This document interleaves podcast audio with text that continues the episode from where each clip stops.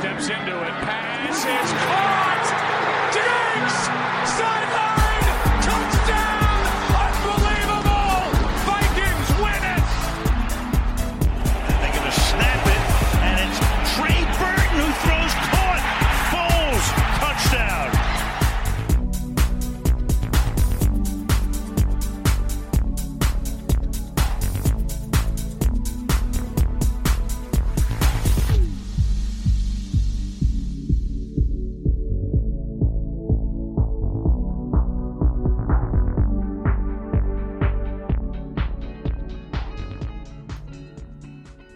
Puntata numero 7 di Red Flag, eh, l'ultima prima di Pasqua, si avvicinano le feste, ne- si avvicina anche un periodo insomma particolare per gli appassionati di football perché effettivamente eh, quando andate a scartare uova di Pasqua io voglio sapere, fatecelo sapere, fatemelo sapere se quando andate a scartare uova di Pasqua non vi sembra l'uovo di Pasqua un pallone da football su un tee.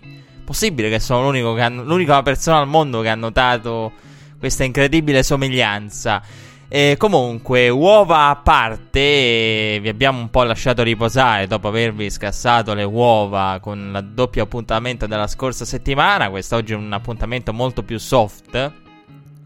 Che volevo aprire proprio ri- ripartendo da, da quanto detto la settimana scorsa. Perché io la settimana scorsa vi ho raccontato della trade tra i Jets e i Colts eh, per il draft con la scalata dei Jets alla numero 3.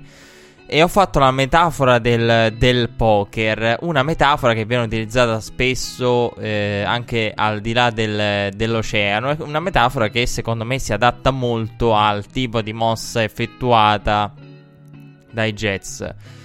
Ho sentito mm, questa settimana molti colleghi americani dire una cosa che io non condivido assolutamente, che mi porta subito al, al primo challenge, al primo challenge di giornata. Non condivido assolutamente, ovvero che la trade si dovrà valutare a distanza di 10 anni. Secondo me è parzialmente vero, cioè se da un punto di vista pratico il discorso è vediamo poi tra 10 anni cosa sarà diventato il quarterback scelto alla trade dai Jets, ok, lo capisco da un punto di vista reale, però nel poker la mano non si giudica dal, dall'esito, si giudica a tavolino da, da quello che sai, dalle informazioni, dai numeri, dalle probabilità.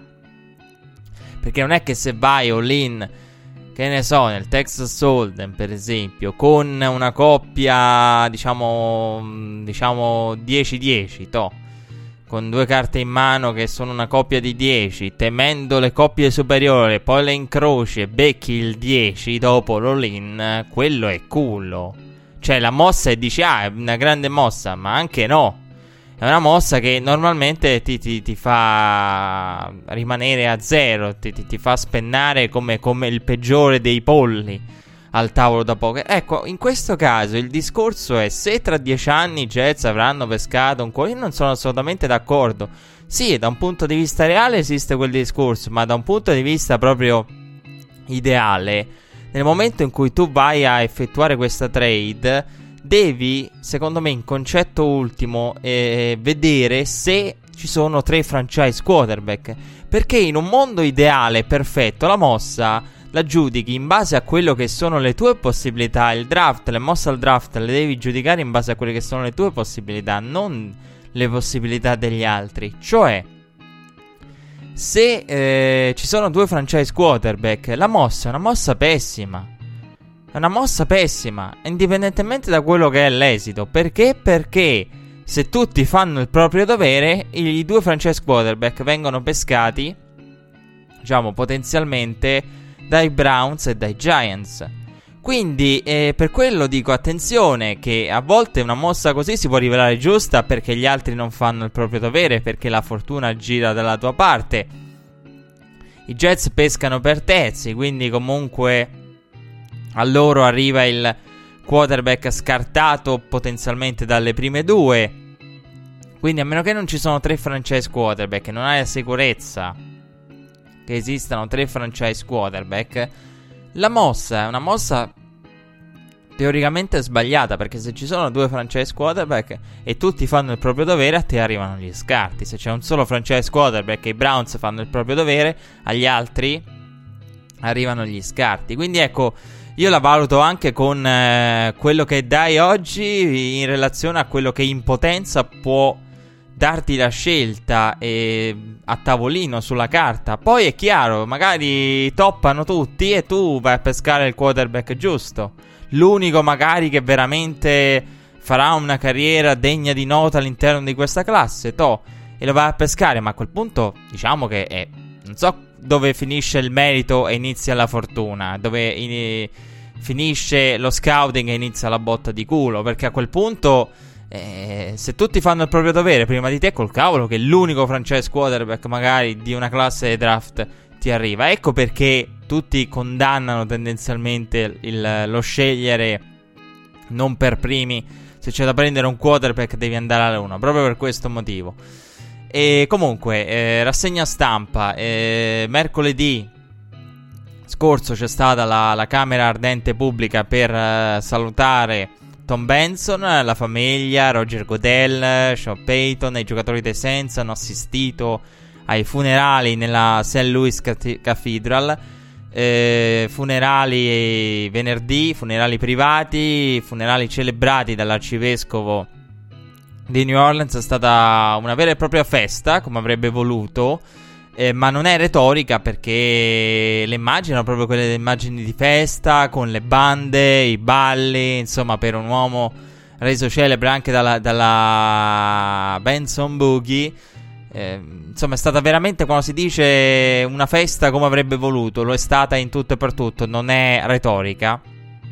Ha parlato al meeting di Orlando, che ovviamente è il protagonista indiscusso della nostra puntata ha, por- ha, parlato Kyle Benson che ha detto che le voci uscite sulla possibile vendita del team sono speculazioni e si è anche detta espressamente delusa proprio da, da, da queste voci perché erano uscite delle voci che parlavano di una Kyle che il tempo diciamo di, di prendere in mano tutto è pronta già a vendere. In realtà non è non è così e è scomparso in settimana l'ex proprietario dei Dolphins, eh, Asinga, che è scomparso a 80 anni ed è stato proprietario della franchigia dal 94 al 2008. È stato l'owner eh, della seconda parte, o meglio, andando poi all'atto pratico a livello proprio di, di anni, nella, più nella parte finale si dovrebbe dire che nella seconda parte, più nella parte finale della carriera di Dan Marino, che lo ha salutato anche su Twitter. Miami che in settimana ha firmato Frank Gore, 35enne, la quattordicesima stagione, un anno di contratto per lui. Frank Gore che ha 76 yards di distanza dalla quarta posizione all time. Frank Gore che non mi devo nemmeno dire dove andava al college perché è uno di quei giocatori come JJ Reddick, Duke, quelle cose simili Ecco, il corrispettivo potrebbe essere proprio Frank Gore con Miami. Quindi non vi devo nemmeno dire in quale college andava Frank Gore.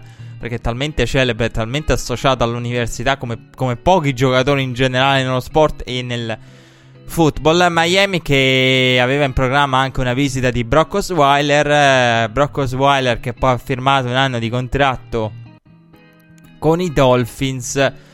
Beh, dopo Cutler firmare Osweiler mi sembra assolutamente linea, assolutamente coerente. Osweiler che sarà il backup di Tannehill, reduce da, dall'infortunio ACL. A proposito di infortuni, Bridgewater ha dichiarato che non si sente in grado di garantire eh, che sarà pronto per i lavori in primavera. Ha usato l'espressione uncomfortable proprio perché non, non, vuole parlarne, il che non è assolutamente incoraggiante. Hanno parlato tante persone in questa settimana. Eh, poi, vabbè, il meeting di Orlando avrà il suo spazio dedicato. Però l'intervista più bella è stata quella di Travis Kelsey. Eh, che è stato intervistato da, NFL Network. Gli hanno chiesto del fratello, del fratello Jason. Ha detto che è sempre stato così. Quindi, per chi conosce Jason Kelsey da una vita Anzi, dice che sia all'high school che al college tutti amavano i suoi, i suoi discorsi. Quindi la parata eh, Philadelphia non ha fatto nulla per caso, né, né al Super Bowl né, né, nella parata, compreso il discorso di Jason Kelsey, fratello di Travis Kelsey, intervistato da NFL Network. Eh, ha parlato in settimana Eric Reed. Eric Reed ha detto che ha detto letteralmente considererò altre vie per essere attivo, inteso come altri modi per, per aiutare la comunità e per, eh, con, per non interrompere la, propria, la, la protesta, eh, nonostante sia cambiata la visione che gli altri hanno di lui. E il tema Reed e il tema Kaepernick purtroppo eh, lo dovremo affrontare in senso, dico purtroppo perché poi lo capirete quando farò determinate considerazioni. Però, diciamo, una settimana non bella eh, sotto questo punto di vista per l'NFL. Una settimana non bella lo è stata anche per Michael Bennett. Michael Bennett che l'ha aperta parlando a Bill Simmons, parlando dello suo spogliatoio ideale, nel quale ha detto non, non, ci sono due o tre Russell Wilson ne basta uno e mm, quindi insomma non è che ha detto un po' tutto con questa cosa dei, dei, dei Russell Wilson uh, Bennett proprio perché eh, secondo lui insomma un Russell Wilson basta e avanzi ed è già tanto da, da sopportare questo lo dico io ma l'interpretazione era chiara e condivisibile nulla di nuovo in questo senso è stata la storia dello scorso anno, i giocatori dei Seahawks che non vogliono uscire con Russell Wilson, ha parlato anche Pete Carroll. Pete Carroll è stato veramente... Io più lo guardo, più lo ammiro, perché dicevo, de, avevo usato l'espressione, la metafora del, del coniuge che, che, lascia fare all'altro quello che vuole per mantenere intatta la famiglia e, e mantenendo una certa, una certa dignità.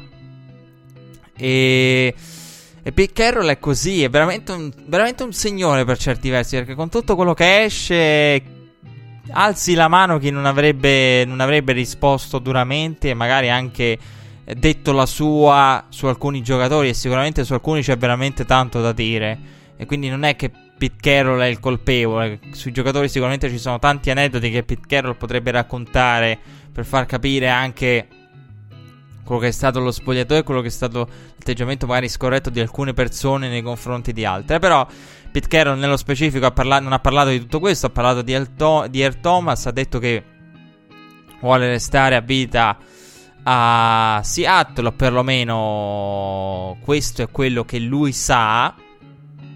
E ha definito tutte le voci pure speculazioni. Dopo la week 16, se vi ricordate, Air Thomas aveva intercettato nel, nel tunnel degli spogliatoi Jason Garrett e eh, pizzicato dalle telecamere in, in, quella scena aveva chiesto a Jason Garrett di andarlo a prendere. Venitemi a prendere vienimi a prendere. Quindi aveva praticamente aperto la porta eh, ed è un understatement ai Cowboys. Veramente Sam Pete Carroll.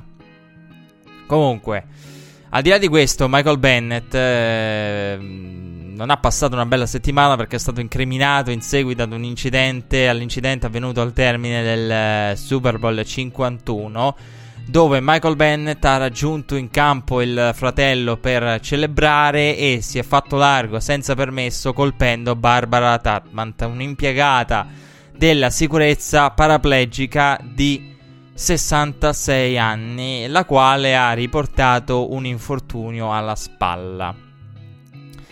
E I Seahawks nel momento in cui è uscito tutto non erano a conoscenza della, della vicenda, e gli, gli, Eagles lo sono diventati praticamente uh, di lì a breve perché poi quando è uscito tutto eh, gli Eagles lo, la storia se la sono ritrovata davanti, hanno cercato anche loro di raccogliere informazioni, eh, però di solito queste cose, questi procedimenti, il grand jury, il dipartimento di polizia opera ovviamente in segreto, quindi è chiaro eh, che nessuno sapeva, al massimo potevano sospettarlo e saperlo i diretti interessati, però ecco...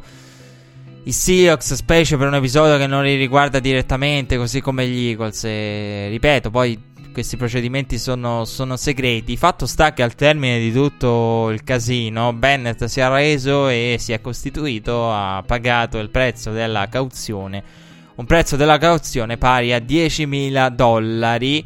Eh, gli Eagles che sono stati al centro della discussione anche per Nick Foles, secondo le voci non hanno ricevuto offerte con primi giri in mezzo per Nick Foles.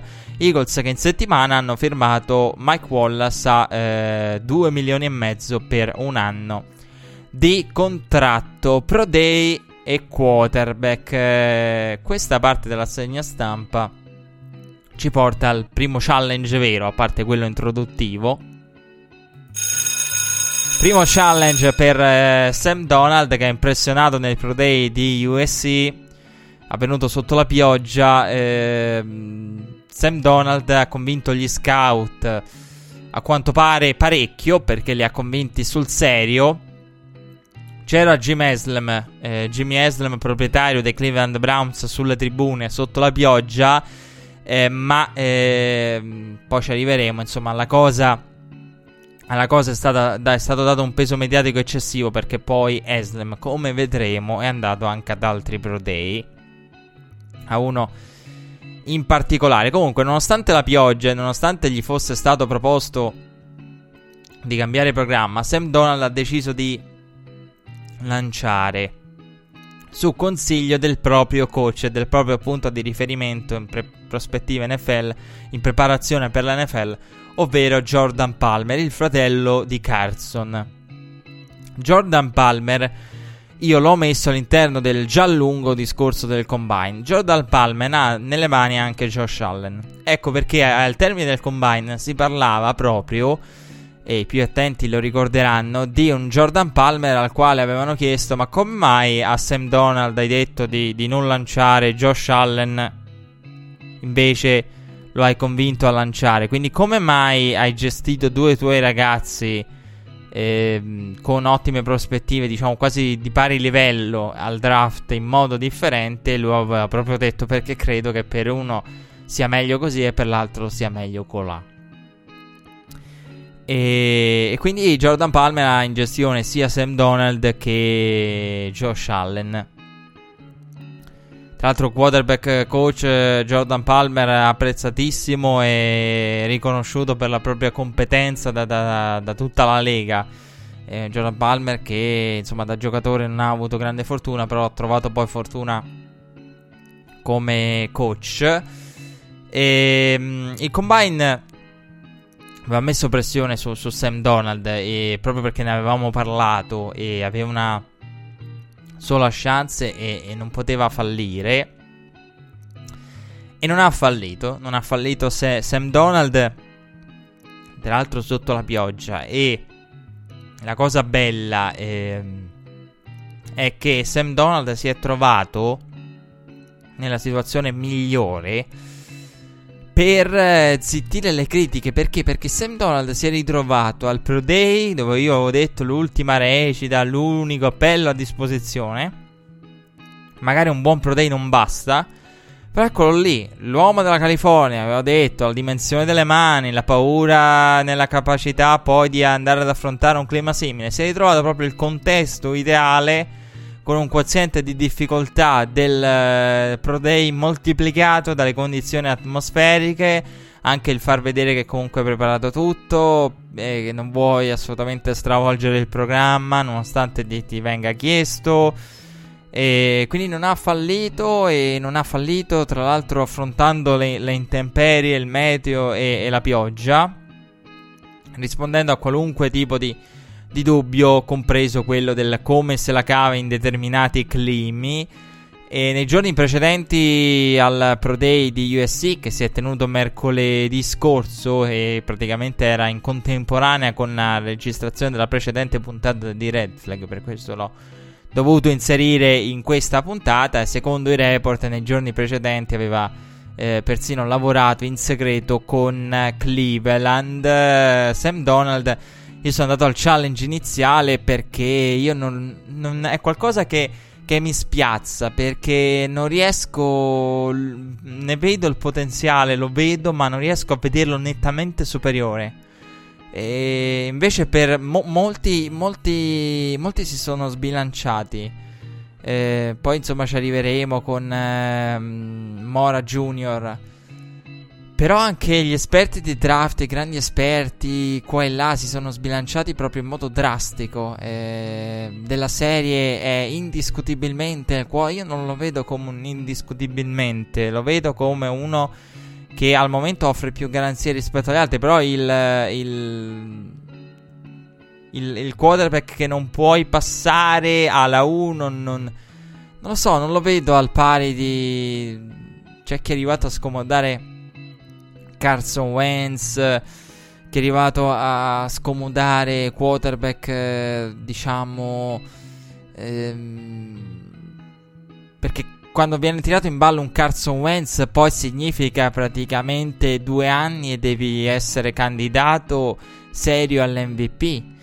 Quindi non lo so, eh, riesco a vedere il potenziale ma non vedo questa questo potenziale co- così enorme, a, o perlomeno questo arrivo al draft come il uh, numero uno indiscusso. Io lo vedo come un discusso numero uno, numero uno ma discusso. Quindi non, uh, Sam Donald più, più, lo studio e più non lo riesco a capire. E ha totalizzato 8 fumble e 13 intercetti. Ehm, trend in crescita um, negli anni. Non lo so, io non, eh, non, non, riesco a capire pienamente Sam Donald. Poi sicuramente ci sono i pregiudizi eh, per quanto riguarda i quarterback di USC. Tra l'altro, a proposito di quarterback di USC, Matt Leinart ha eh, dato il suo endorsement completo a Sam Donald, il quale secondo lui merita la, la prima scelta. Sam Donald che ha dichiarato a ESPN che non vuole giocare per chi non lo vuole. E dopo il Pro Day di USC, eh, caro Sam Donald, io dubito fortemente che tu possa finire a una squadra che non ti vuole. Anche perché se sei un quarterback che cade nelle prime, è difficile che.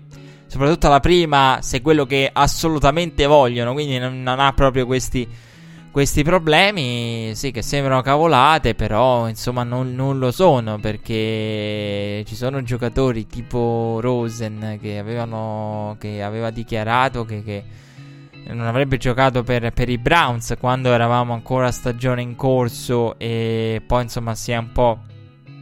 senza un po', si è praticamente rimangiato le, le, sue parole. Quindi Sam Donald non penso che finirà in una franchigia che non la vuole. A proposito di Josh Rosen, Josh Rosen ha lavorato privatamente per i Jets. Quindi se Sam Donald ha lavorato con uh, Cleveland, Rosen ha lavorato con New York, un altro al quale è stato chiesto e si è autoproclamato pronto per il, la grande scena della grande mela. Sia Rosen che, che Baker Mayfield. Anche il il workout di, di Rosen per, con i Jets è stato praticamente sotto la pioggia. E Josh Rosen che ha parlato al Rich Eisen Show ribaltando praticamente la discussione su di lui. Red flag comprese perché ha affermato che, che il provenire da una famiglia benestante in realtà non è un red flag ma mostra il suo amore per il football. E cioè, tradotto, voglio diventare un professionista nonostante io non abbia bisogno di diventare un professionista. Voglio prendere botte nonostante io possa vivere facendo altro.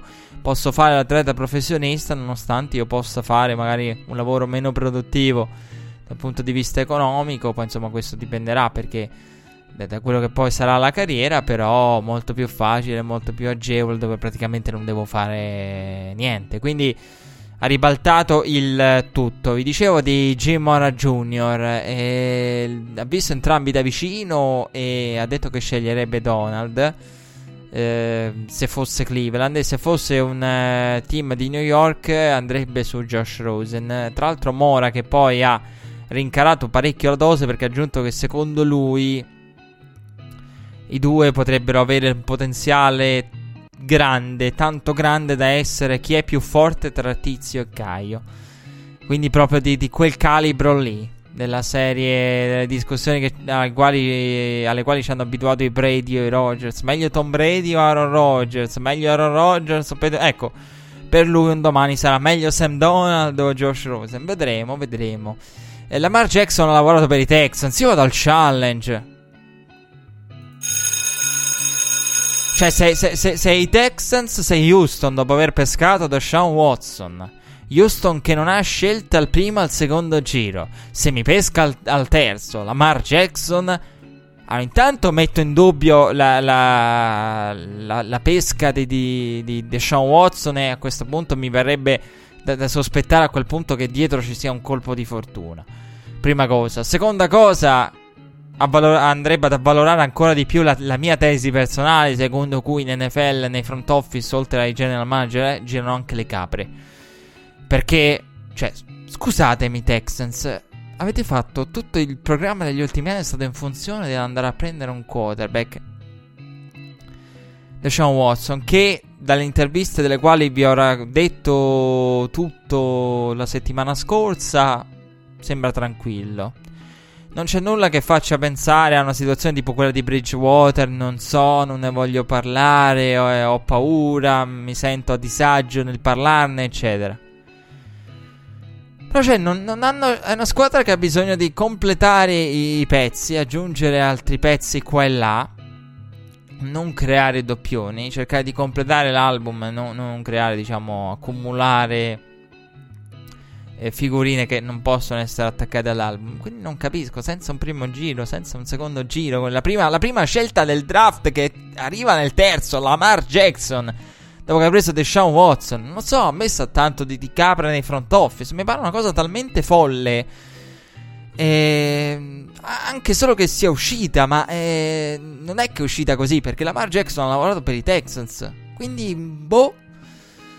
No, vi giuro sarebbe la mossa più insensata del draft. A meno che poi non esce fuori che Deshaun Watson non ci sono grossi enigmi su, sul suo rientro. Ma al momento al momento, per quelle che sono le, le informazioni in nostro possesso, questa mm, sem- sarebbe una mossa, diciamo, eh, tendente a- al mondo caprino.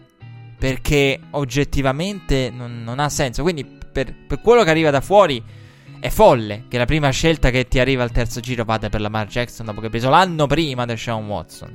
Poi, per carità, eh, pescare due quarterback allo stesso draft, uno dopo un draft e poi il draft successivo, magari per consolidare, andare a un 2 per 1 a lungo termine. Per carità, c'è chi l'ha fatto, c'è chi ha anche prodotto situazioni del genere. Eh, quindi qualcuno di cui tra l'altro abbiamo anche parlato. Però boh, per il momento non ha senso. Venerdì c'è stato il Pro Day di Wyoming con Josh Allen e vi avevo detto Jimmy Haslam presente al Pro Day di Sam Donald eh, no, non va considerato perché si, perché si, è presentato anche a quello di Josh Allen, quindi si è presentato anche a Wyoming da, da Allen dopo quello di Donald, il che praticamente ha, ha eliminato la, la, discussione riguardo la, la presenza dell'owner come sinonimo di scelta sicura. Josh Allen che è un uomo da 5.066 yards passate, 44 touchdown e 21 intercetti al college con quel 56,2. Io vi ho detto, Lamar Jackson viene criticato perché è impreciso. Al 57% vi avevo detto, ma non è che gli altri stanno messi bene e mi riferivo e saranno fischiate le orecchie in quel momento a Josh Allen perché mi riferivo proprio al suo 56,2 con un senior ball da 158 yards e due touchdown passati, un senior ball in cui tra i grandi nomi è stato quello che ha L'unico che uh, poi ha ben figurato nel senso più stretto del termine tra, tra i grandi nomi perché Baker Mayfield lì ha, lì ha veramente deluso ha fatto un drive e mezzo poi l'hanno tenuto dentro Baker Mayfield quindi eh, e lì, ecco, tra i grandi nomi, Josh Allen è quello che si è comportato meglio. 158 yard e 2 touchdown passati. Oltre ai pro day dei quarterback, ci sono stati altri pro day, tra cui quello di Georgia con eh, Nick Chubb e Sonny Michel. I due running back, il duo più dominante de- de- de- della storia recente di college football. Un duo da 8407 yards combinate, record collegiale un duo che è veramente eh, fantastico perché, perché Chubb, eh, Nick Chubb e Sonny Michel sono praticamente d- due gemelli, secondo me, separati alla nascita e mm, o la stessa persona incarnata in due corpi perché veramente sono due persone che anche a livello umano sono veramente vicine. Quindi quando si dice proprio un, run, un, un, un, tandem, un duo di running back dentro e fuori dal campo, ecco, lo sono sicuramente i due di Georgia che si sono augurati il meglio a vicenda nelle varie interviste. L'ho detto, record collegiale 8407 yards.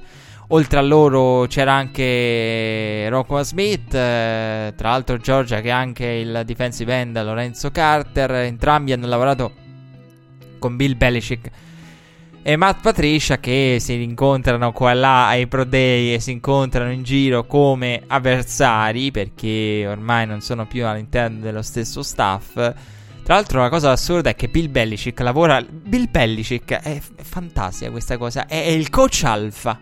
Cioè è proprio l'alfa, è un animale da Pro Day Bill Belichick.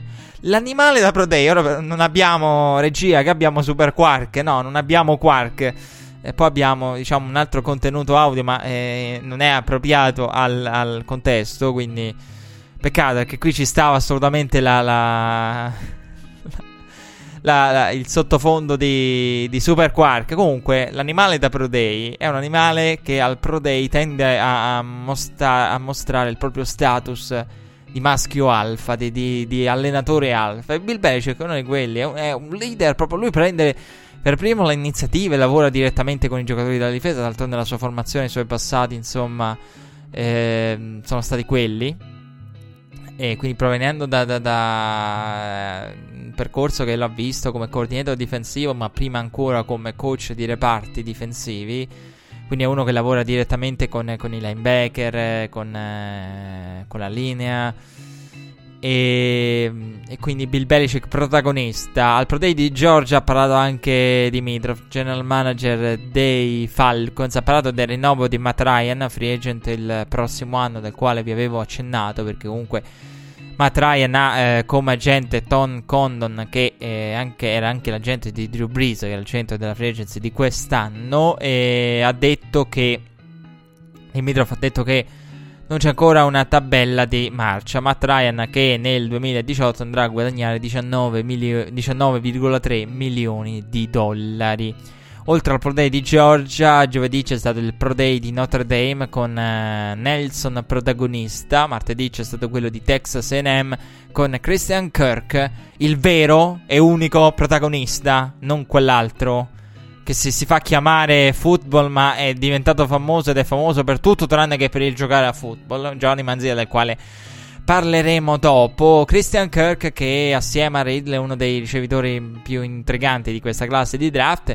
Praticamente sia lui che Ridley poi sono a tutti gli effetti accostati ai Cowboys. Eh, che sono in cerca di eh, wide receiver. Eh, qua e là nei Pro Day ha anche parlato qualcuno delle proprie situazioni, qualcuno che è già all'interno della lega. Ed è stato proprio Ryan Shazier che si è divertito, è andato al Pro Day di Pittsburgh, eh, ha dichiarato che vuole imparare a valutare i talenti. E speriamo che, si, che, non sia una cosa inquietante e che non eh, ci parli di uno Shazier che valuta alternative rispetto al football giocato. Ricordiamo Ryan Shazier, lo spinal injury.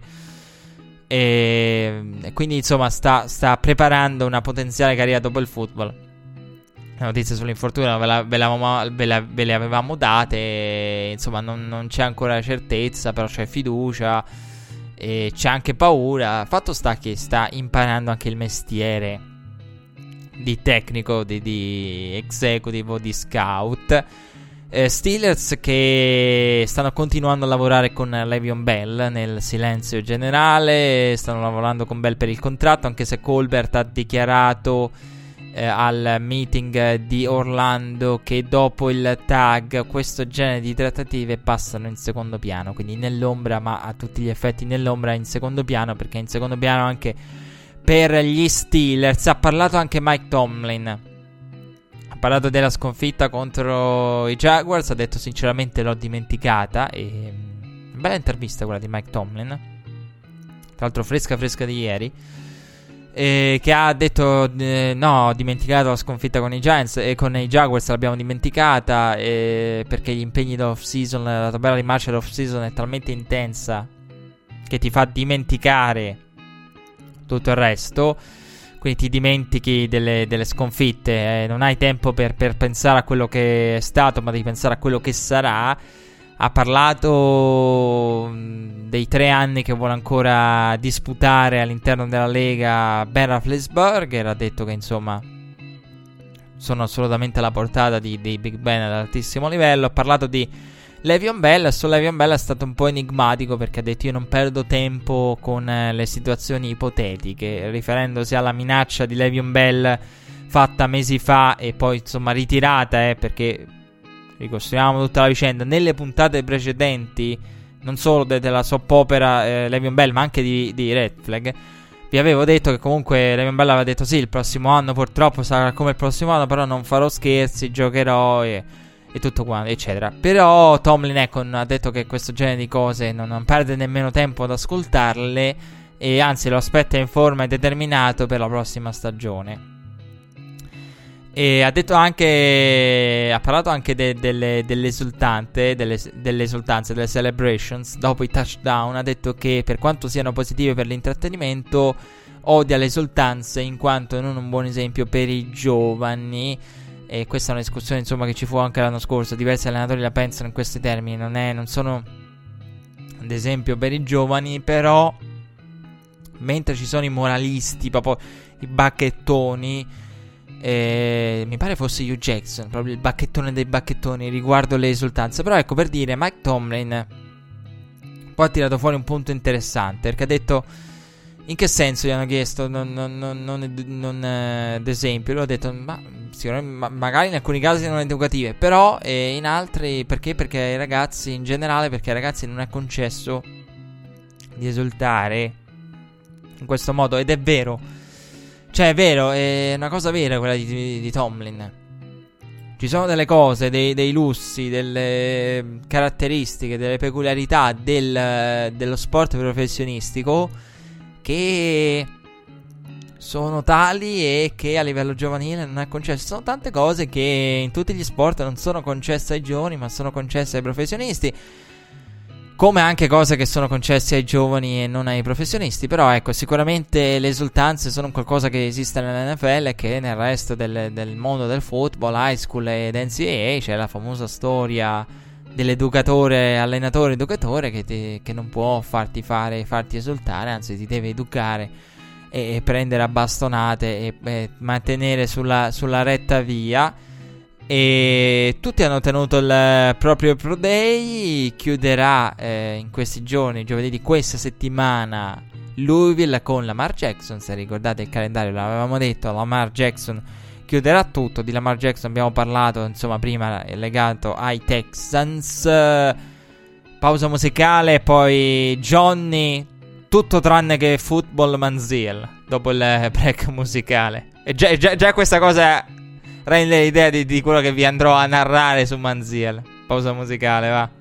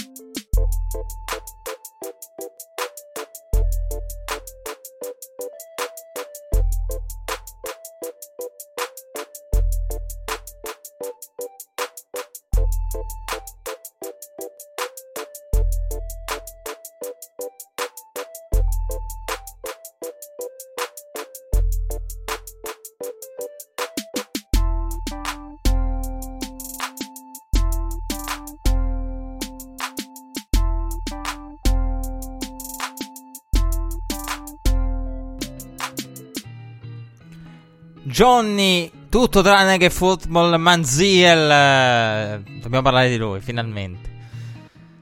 Vorrei andare al challenge, ma siccome siamo reduci dalla pausa musicale, al challenge ci vado dopo al massimo. Si è allenato e 13 scout hanno assistito al suo allenamento con, eh, durante il Pro Day dell'Università di San Diego.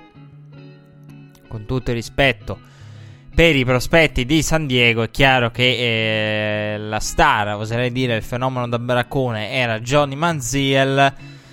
E e quindi 13 scout hanno assistito al suo allenamento e nessuno è andato da Colin Kaepernick. La, la prima cosa che, che, abbiamo notato tutti e che io ho notato all'istante, ho detto, eh, 13 scout da Manziel, nessuno va da Colin Kaepernick. Tra l'altro, eh, chi lo ha ricordato negli Stati Uniti ha dimenticato in molti casi che Colin Kaepernick era anche lì a lavorare con, con Eric Reed. E quindi non solo c'era Colin Kaepernick, però ecco, diciamo che Johnny Manziel è coperto il tutto perché vai a un pro day, non vai direttamente da lui. E poi vabbè, perché secondo l'NFL chi è praticamente da, da, da, non considerare e ignorare nemmeno proprio fuori dai radar è sicuramente Colin Kaepernick. Comunque, Johnny Manziel ha detto che è stanco, con, eh, stanco del paragone con Colin Kaepernick, eh, che capisce le ragioni, apprezza l'operato di Colin Kaepernick, e, però non ha nulla a che fare con lui. Giusto, giustissimo. Sono assolutamente d'accordo con Manziel. Manziel, infatti, deve essere, secondo me, preso, per come la vedo io, solo come riferimento a livello di se da lui vanno tot, da Kaepernick vanno, ma per far notare come termine di paragone vicino, ma poi per il resto il paragone deve fermarsi lì, perché io ne ho parlato anche l'off season scorsa e sono due situazioni diverse. E qui non c'è eh, eh chi vuoi salvare eh, Barabba o Cristo, no, Manziel o, o Kaepernick. Qui non è Purtroppo, ecco, i media americani la mettono in questi termini. Ah, hanno scelto il ladrone, Johnny Manziel. Oddio, no, ladrone no, è, è, tra le poche cose che non ha fatto, diciamo, in senso assoluto e stretto, rubare. Johnny Manziel, eh, al massimo rubare soldi all'NFL, quello sicuramente. E quindi no, l'ho fatto. Però ecco, non è che qui non si tratta di o uno o l'altro. No, sono due situazioni e due giocatori che meriterebbero Johnny Manziel una seconda possibilità. Colin Kaepernick che gli venga restituita la prima. Perché parlare oggettivamente è quasi, non lo so, è una curiosa figura retorica parlare di seconda possibilità di Colin Kaepernick. Perché la seconda possibilità presuppone che in mezzo ci sia stato un errore o un fatto, no? Che, abbia, che separi la prima e la seconda. E io non vedo nessun errore, nessun fatto che, che, che spezza la seconda, diciamo, di atipico, se non la protesta. Quindi. Parlare di seconda possibilità è blasfemo in relazione a Colin Kaepernick. Che venga restituita la prima a Kaepernick e che venga data una seconda a Johnny Manziel. Quindi di questo già, ha già parlato. E ha detto che vuole tornare. E vuole tornare a fare le cose che ama di più. Dopo altre 5.000, forse il football è la cosa che ama di più. Perdonatemi, ma sono Johnny Manziel, sono duro perché Johnny Manziel, e se lo merita Johnny Manziel, perché Johnny Manziel, Johnny Paul Manziel, cioè Johnny Football. Ma football di che? Tutto tranne che football, veramente. È un giocatore che è contento del, del suo mondo dei locali, è stato contento e ha sbagliato eh, le sostanze, l'abuso di sostanze, insomma ha fatto tutto quello che non, che non deve essere fatto. E dimostrando dei limiti enormi che secondo me c'erano anche dal college, però comunque small sample size l'NFL ha visto che eh, ci sarebbe stato molto lavoro da fare che comunque non era non poteva ripetere quanto fatto al college in tutto e per tutto e quindi fatto vedere poco e niente in quel eh, piccolo frangente che, in cui l'abbiamo visto con, con, eh, con Cleveland. Eh, sicuramente lì non aveva nulla a disposizione né per quanto riguarda le armi offensive, però mh, mm, cosa che ama di più va dal challenge. Io non ti credo, Johnny. Mi dispiace, ma eh, l'ho detto prima. Lo, lo, lo, prendo in giro. Johnny, tutto tranne che football. Quindi, che è la cosa che ama di più. Ho dei dubbi, ma non penso es- di essere l'unico sulla faccia della terra ad avere determinati dubbi. Comunque, fatto sta che il nostro Jonathan Paul Manziel lancerà al Pro Day di Texas. Ha lanciato al Pro Day di mm, Texas, eh, del quale vi ho parlato prima, con eh, Christian Kirk. E al termine del quale ha dichiarato che se la Lega non lo firmasse valuterebbe altre opzioni, Canadian Football League compresa. Questa cosa mi piace molto, mi piace molto e approvo quanto pensato e programmato da Johnny Manziel perché lui ha bisogno proprio di football professionistico, lui ha bisogno di un contesto professionistico. Non è la Summer League con quelle 3-4 partite, la Summer League che 4 squadre giocano, ecco, non sono la Spring League, eh, non sono quelle cose che che ti aiutano sì, da un punto di vista tecnico, però lui ha bisogno proprio di ehm, di, di, avere fiducia riposta nei suoi confronti proprio da, da, un datore di lavoro vero e proprio, quindi proprio in un contesto professionistico. Onorare e, e, e rispettare e valorizzare la, la, fiducia che una persona ripone in te proprio a livello professionale e in un contesto professionistico. Quindi fa bene a cercare la Canadian Football League. Bisogna essere proprio una, una, un impiegato del, del football e dimostrare di avere la professionalità. E quindi la Canadian Football League è la soluzione senza dubbio migliore. Johnny Manziel, che stando ai report del meeting di Orlando, eh, non è tra le discussioni del, del, meeting, a quanto pare letteralmente fuori dai radar dei front office della Lega al pari di Colin Kaepernick. Casa Patriots, sigla!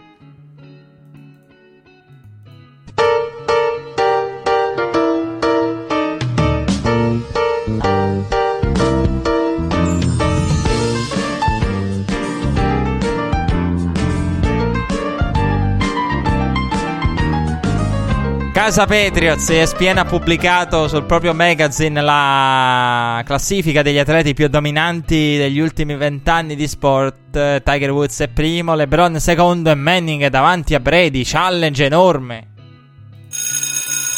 Mamma mia, che brutta classifica. Allora, io, allora, ci sono tanti colleghi che odiano quel, questo genere di cose. Io no.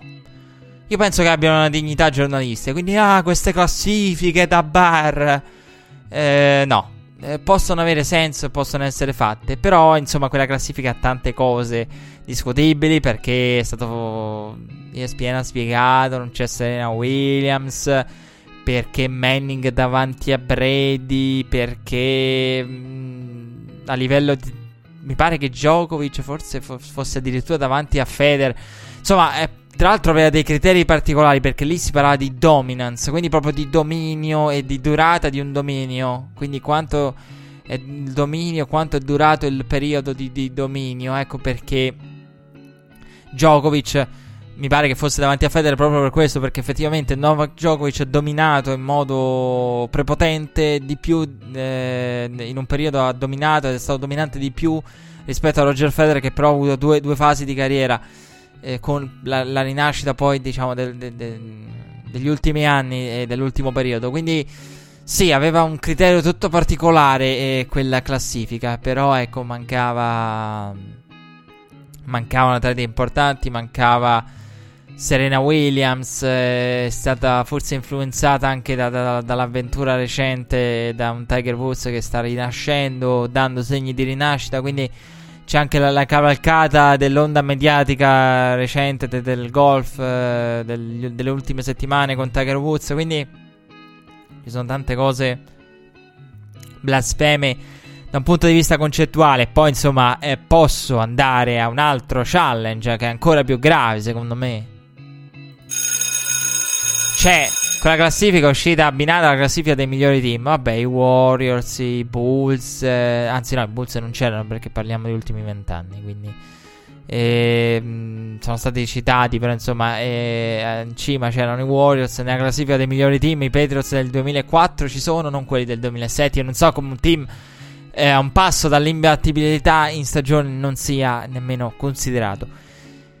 Lì, vabbè, probabilmente perché c'era da scegliere una delle due versioni dei Patriots. Però, insomma, quindi eh, quella classifica di ESPN ha tanti errori, diciamo, concettuali, discutibili, discussi e, e discutibili anche secondo me. Quindi, però, ecco, il genere può avere, in certo senso, anche un.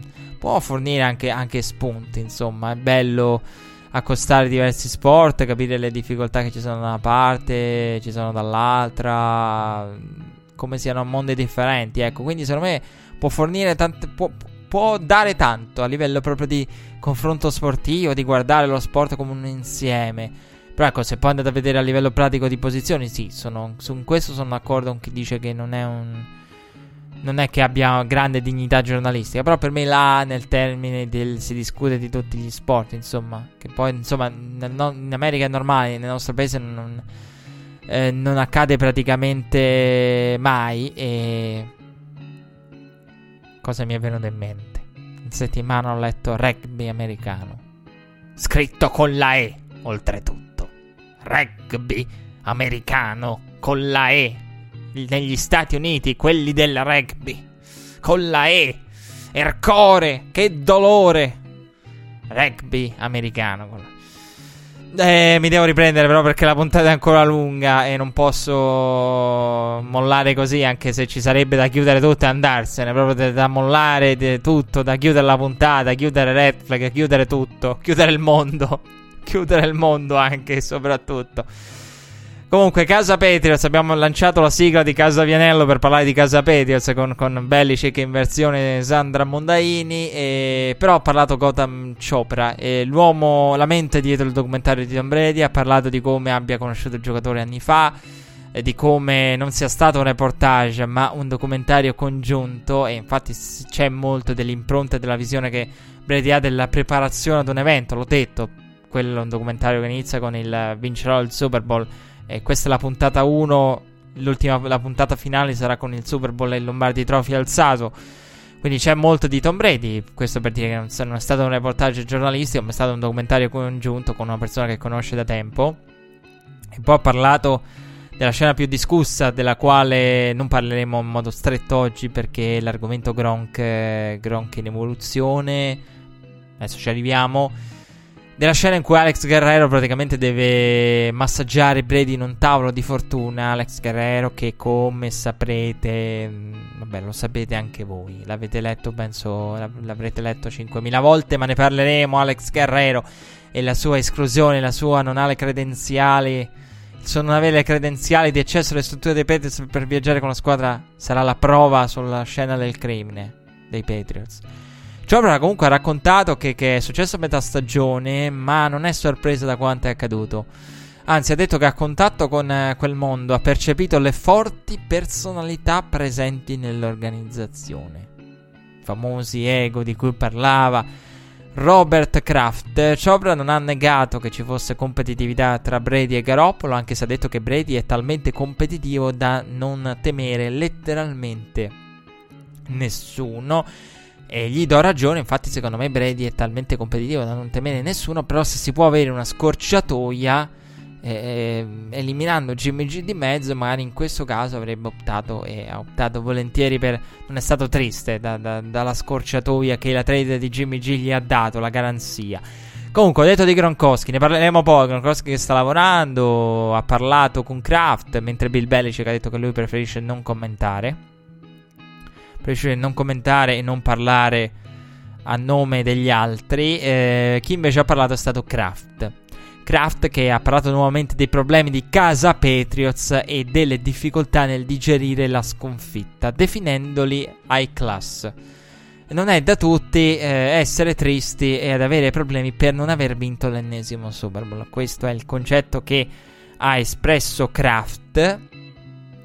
Kraft che però ha detto chiaramente che le tensioni interne aumentano dopo una sconfitta. Lui ha parlato di tensions, tensions prima del Super Bowl, queste tensioni ce l'ha detto Kraft, è chiaro che a livello linguistico non si può fare a meno di notare che ha detto tensions prima, poi ha detto che le tensions si moltiplicano, lasciando intendere che comunque il clima post Super Bowl sia stato peggio rispetto al clima pre Super Bowl, dove aveva già ammesso, insomma, si sapeva che c'erano degli ego da, da contenere e delle tensions da anch'esse tenere sotto controllo. I Patriots che si sono resi protagonisti di un bel gesto perché hanno prestato il proprio aereo per accompagnare un gruppo di ragazzi gli studenti dell'high school alla marcia di Washington, eh, la marcia contro le armi, della quale sicuramente avrete sentito parlare in questi giorni ed è praticamente forse l'unica notizia bella a livello di iniziative sociali dell'NFL, ma poi ci arriviamo. Ndoma su. Dopo la cena con i Rams ha deciso di non visitare i Raiders. Io vi avevo detto sta già voltando pagina. Dopo i Rams guarda già i Raiders, invece no. Poi alla cena praticamente della, della sera stessa dell'ultima puntata ha eh, bloccato tutto e evidentemente lo, lo, hanno convinto visto che insomma poi ha fermato per i Rams su che si era trovato un ballottaggio tra Rams, Saints e Titans. Il cap space era di 38 milioni per i Titans 28 milioni per i Rams 2 milioni per i Saints. Sì, Saints aveva visitato le strutture dei Saints in seconda battuta dopo quelle dei Titans, ve l'avevo anche detto, però con 2 milioni dovevano fare un miracolo, veramente un miracolo proprio... Una, una, resurrezione del cap, visto che siamo in tema di Pasqua. Avrebbero dovuto veramente moltiplicare il cap come i pani e i pesci. Perché 2 milioni per firmare su, io non lo so co- co- come, come, li puoi tirare fuori i soldi per firmare Don Makasu. I Titans avevano, erano nella posizione giusta per eh, per, per offrire di più perché avevano 38 milioni, i Rams avevano quei 28 che bastavano e avanzavano. E poi erano scesi in campo i Jets che sembravano interessati a fare il proprio ingresso, eh, ma i Rams erano comunque i favoriti. L'offerta maggiore è arrivata dai Jets, eh, più di 10 milioni l'anno, e anche le altre erano diciamo attorno ai sopra i 10 milioni. E, però l'offerta dei Jets, nonostante fosse la più alta, è stata ritirata da Christopher Johnson e anche qui è l'unica cosa buona che ha fatto Christopher Johnson in questa settimana, proprietario dei Jets.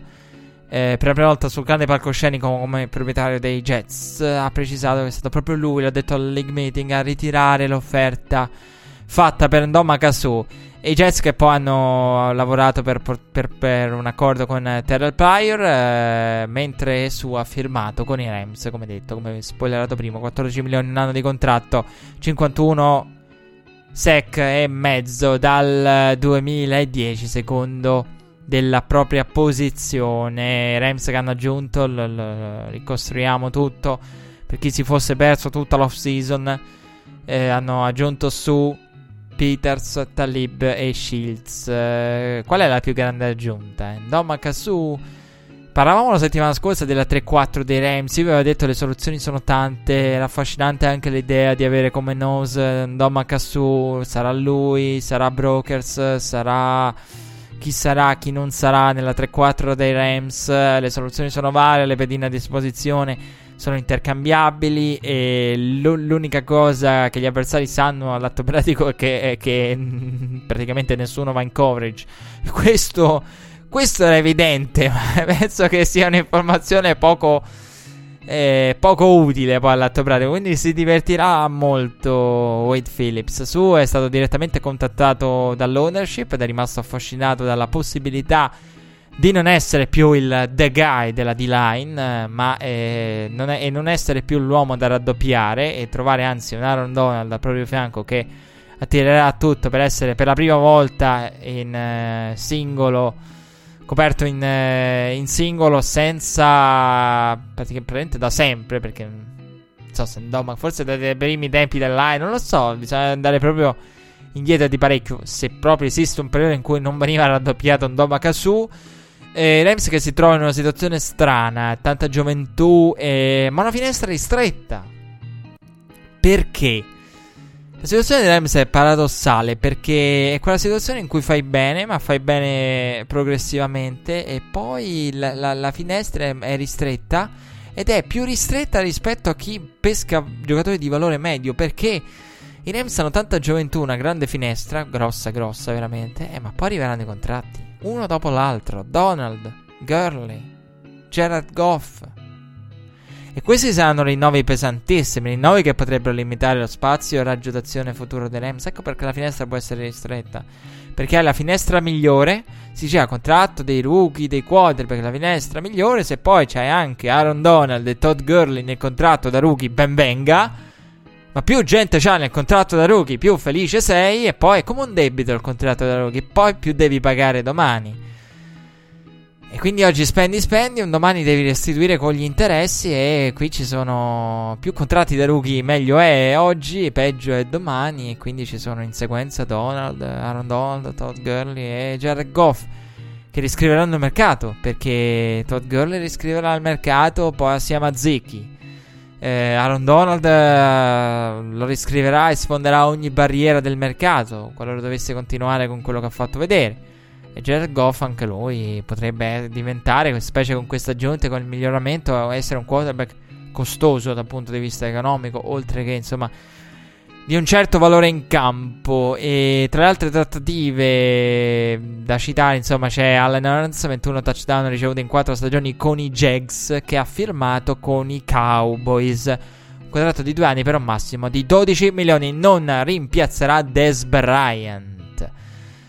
Des Bryant che sì, di Des Bryant tranquilli, Des eh, non, non, l'ho messo in scaletta, ne parleremo poi del pay cut che, che, praticamente non arriverà di Des Bryant perché ci saranno probabilmente delle evoluzioni in questo senso, lo vedremo, ho detto prima, Christian Kirk, Calvin Ridley eh, come wide receiver che possa interessare ai Cowboys per il draft, Des che ha insomma affermato come proprio coach Robinson che ha lavorato anche con Antonio Brown per la prima volta avrà un coach personale nella sua carriera, Des Bryant, che non verrà rimpiazzato da Evans, però è un'aggiunta per i Cowboys, il che rende l'idea di quello che pensa sicuramente la franchigia. Di Des parleremo quando parleremo dopo di OBJ, perché il discorso sui contratti riguarda insomma Des, riguarda OBJ, sono due situazioni insomma completamente diverse che ci permetteranno di raccontare, di fare una fotografia al mondo dei contratti. Dobbiamo parlare del league meeting eh, di Orlando. Catch escluso, ovviamente l'avrete letto delle regole del catch. Controllo del pallone, due piedi giù eh, o un'altra parte del corpo, una football move che può essere estendersi per la goal line. Perché però vi sto dicendo tutto. Estendersi per la goal line o mh, mm, fare una qualunque altra mossa di football eh, o essere in eh, grado di poterla fare. Quindi ecco, questo si intende per football move. Terzo passo, estendersi per la goal line o essere in grado di fare una delle suddette cose, ma non parleremo del catch perché quando lo, par- lo faremo, lo faremo con un lungo segmento dedicato. Questo di segmento invece è finito. Pausa musicale e poi league meeting di Orlando a 360 gradi.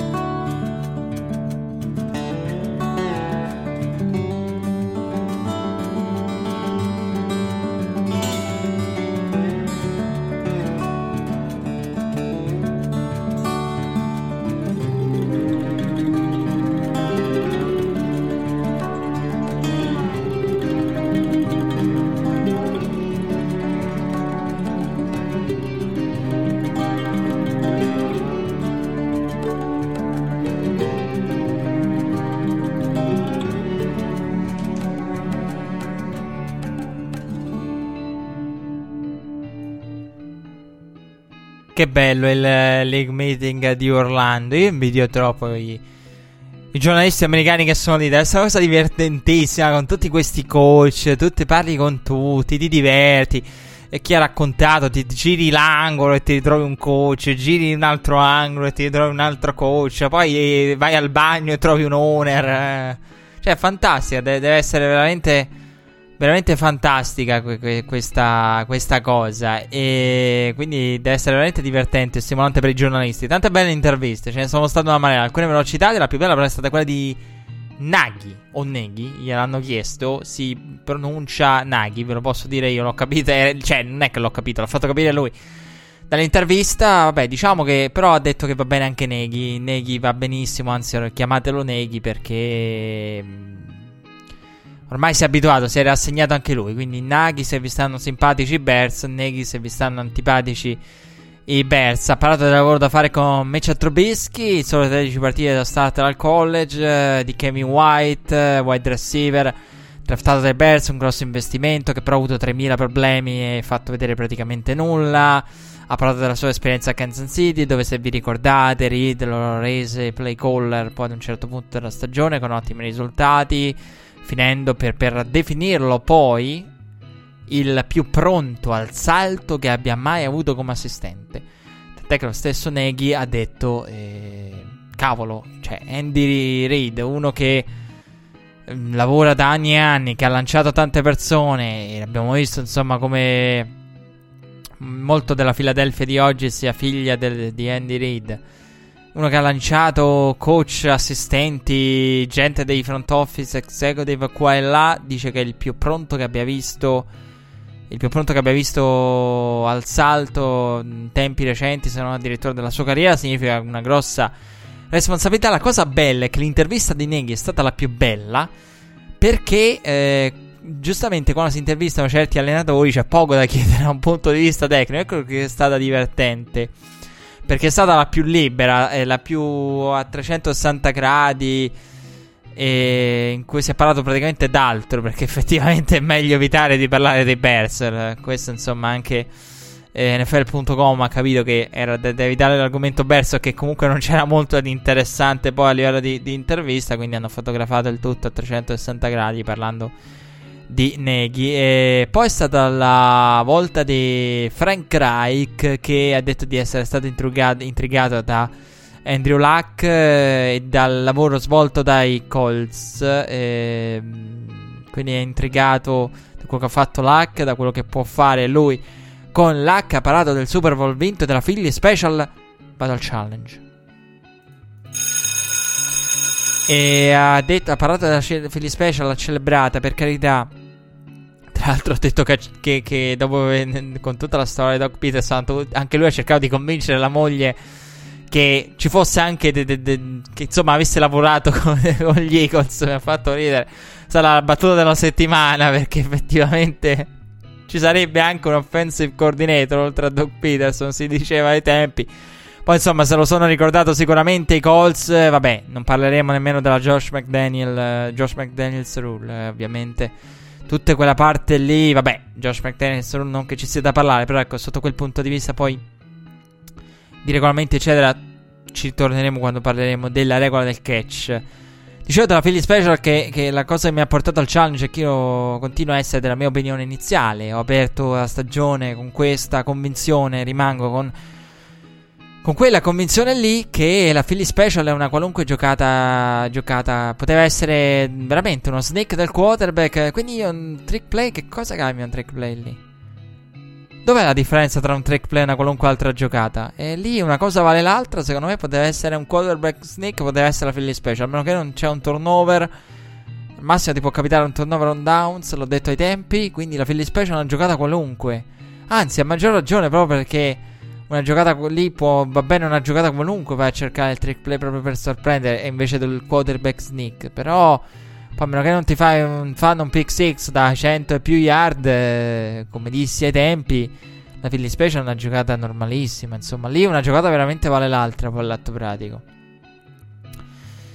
E, ed è sicuramente quello che poi all'atto pratico direbbero le analytics. Ma John Gruden magari non è d'accordo. Dopo parleremo anche di lui. Ha parlato anche Adam Gaze. Ha parlato della sua evoluzione da assistente, specializzato. Delle telefonate notturne con Peyton Manning.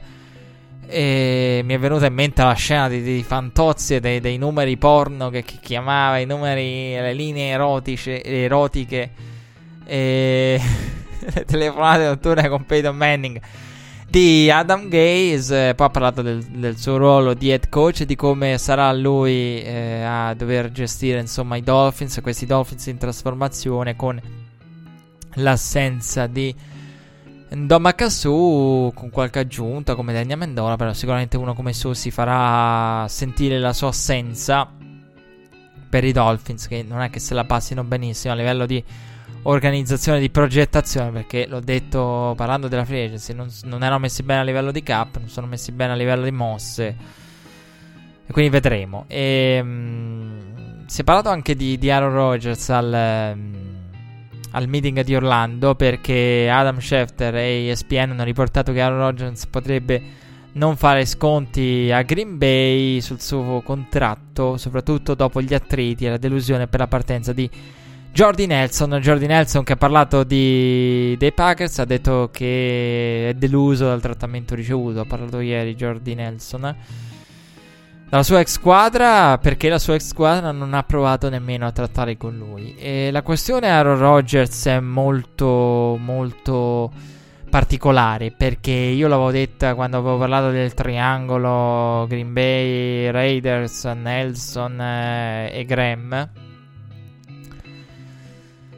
non so, eh, Green Bay si deve interrogare sulla gestione di Aaron Rodgers. Aaron Rodgers non farà, non farà sconti e in un certo senso Green Bay se l'è cercata perché la gestione, l'essere stato tagliato fuori in questioni importanti, prima il quarterback coach, poi Jordi Nelson, il non avere voce in capitolo e l'essere anche deluso da una squadra che, come ha detto Nelson, non ha provato a, a trattare con lui, sono cose che sicuramente faranno daranno fastidio e faranno fare determinate valutazioni ad Aaron Rodgers, eh, valutazioni che magari nella testa di Aaron Rodgers fino a poco tempo fa nemmeno esistevano.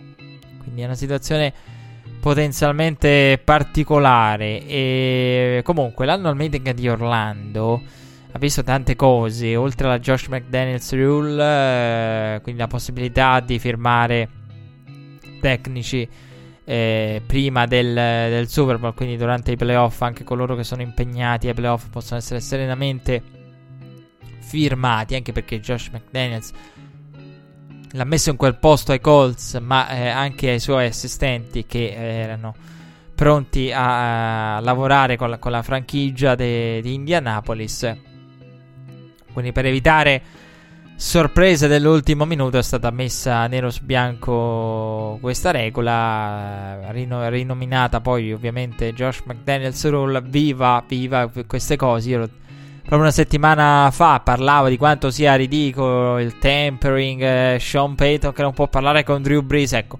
Eh, eh se è ridicolo quello, ancora rid- era ancora più ridicola la, la, la, non poter parlare con gli allenatori, non poterli firmare mentre erano impegnati ai playoff, al Super Bowl e via discorrendo. Quindi era ancora più ridicolo quello. Si è parlato anche ovviamente della possibilità della, degli arbitri della sala di New York di espellere i giocatori per, il, per un flagrant non football act. Eh, che eh, per banalizzarlo e semplificare una cosa che è sentita così sembra, e per banalizzarla basta dire che si tratta della prova TV in presa diretta per dirla proprio in termini calcistici banali, proprio terra-terra. E poi si è parlato al centro del tavolo della discussione c'erano le National Anthem Policy. National Anthem Policy. Nel 2018, National Anthem Policy. C'è stata la famosa foto dei coach eh, del, eh, del, League eh, Meeting, dell'Annual League Meeting con eh, John Gruden che sicuramente avrà chiesto di, di fare la foto eh, via rullino, di farla sviluppare dal fotografo e non farla in digitale per tornare al 1998. La Lega, quello che esce, allora, eh, quello che esce dal, mm, dal League Meeting è pessimo, pessimo.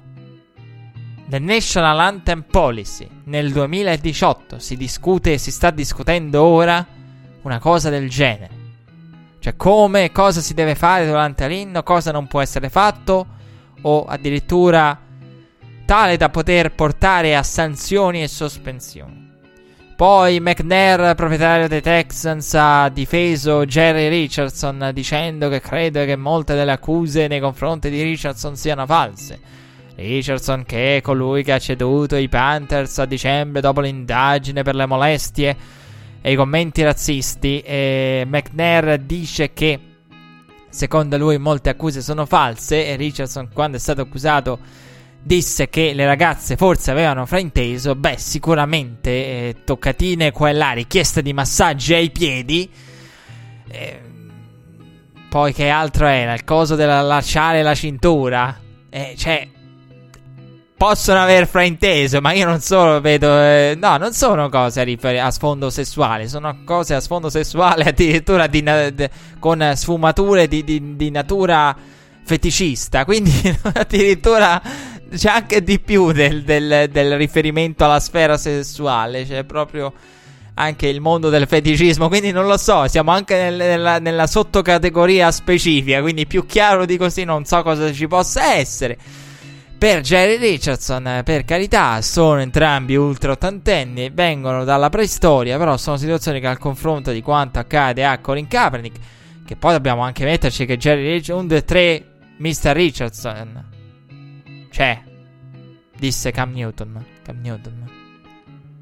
Il eh, quarterback afroamericano di riferimento e più noto all'interno della Lega, disse 1, 2, 3 per Mr. Richardson. E quindi, sì, la questione di Jerry Richardson e le parole di McNair eh, sono quelle che sono. E, mm, per un Jerry Richardson che insomma ha fatto di tutto per avere una, un team a Charlotte e motivo per il quale poi all'atto pratico la stampa ha bastonato Tagliabo. Perché hanno detto a Tagliabo: Oh, Charlotte ottiene una franchigia prima del, del, del ritorno a, Los Angeles.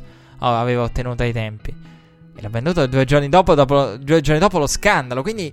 Cioè, ehm, sì, non, non, non, sarà. È come quello. Ma no, probabilmente è innocente, però è irreperibile. Allora, dove, dove scappa? Perché vende il team? subito dopo lo scandalo se è innocente e se hanno frainteso. E... Ehm, hanno parlato gli owner del, della protesta dell'inno.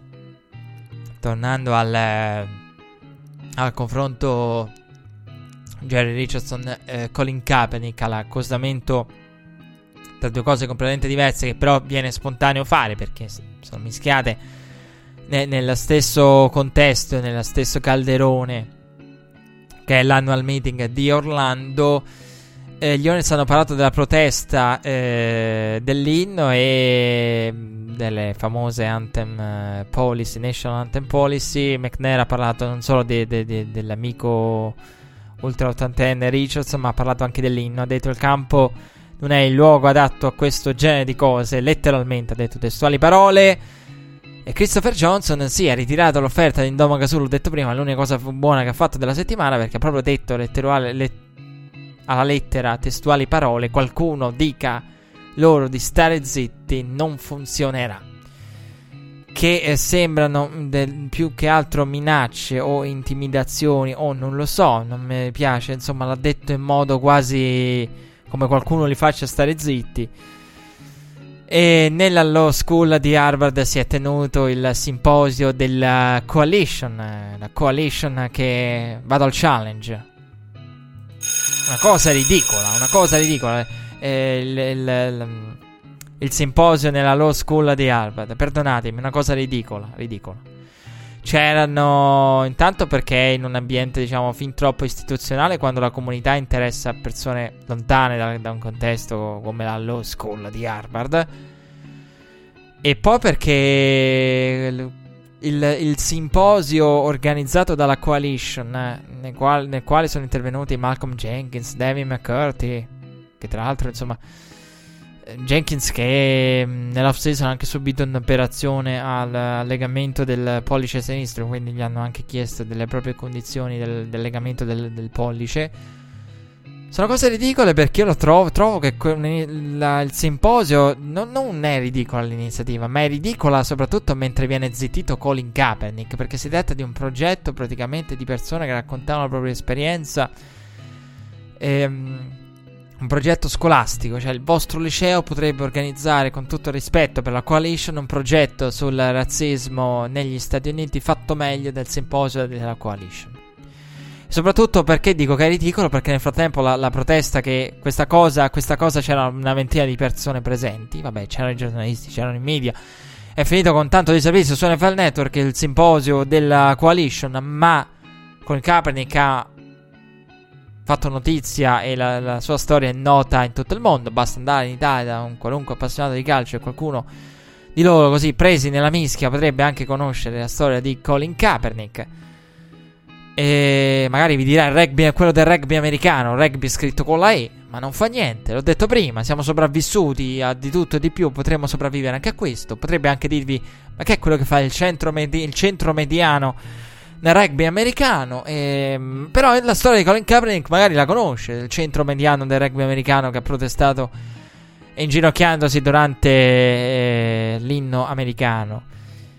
E quindi io ecco, trovo ridicolo in relazione a quello che accade a Colin Kaepernick. E, ehm, io sono sincero, e ho parlato tanto di Kaepernick ed ho sempre avuto una visione. Io odio, odio il moralismo, odio la retorica, mi, fa, mi fanno proprio schifo.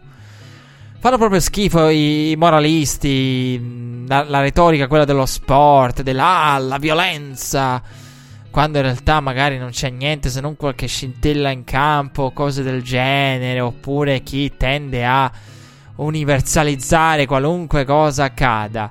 Odio que- quella retorica che, che, fa la morale prima ancora, che, che, prima ancora di aver visto le carte già, già bacchetta, prima ancora di aver visto le carte già condanna, le carte del processo diciamo, morale già condanna. E, um, odio il mondo dello sport che è quasi una divinità che, che, che, viene fotografata come una divinità che giudica il giudizio universale eh, degli sportivi. Ecco, queste cose le odio e quindi ho cercato sempre di fornire un punto di vista dinamico e penso di averlo fatto con eh, tutta la libertà nel modo più completo possibile parlando di Colin Kaepernick, quindi anche cercando di capire tutto.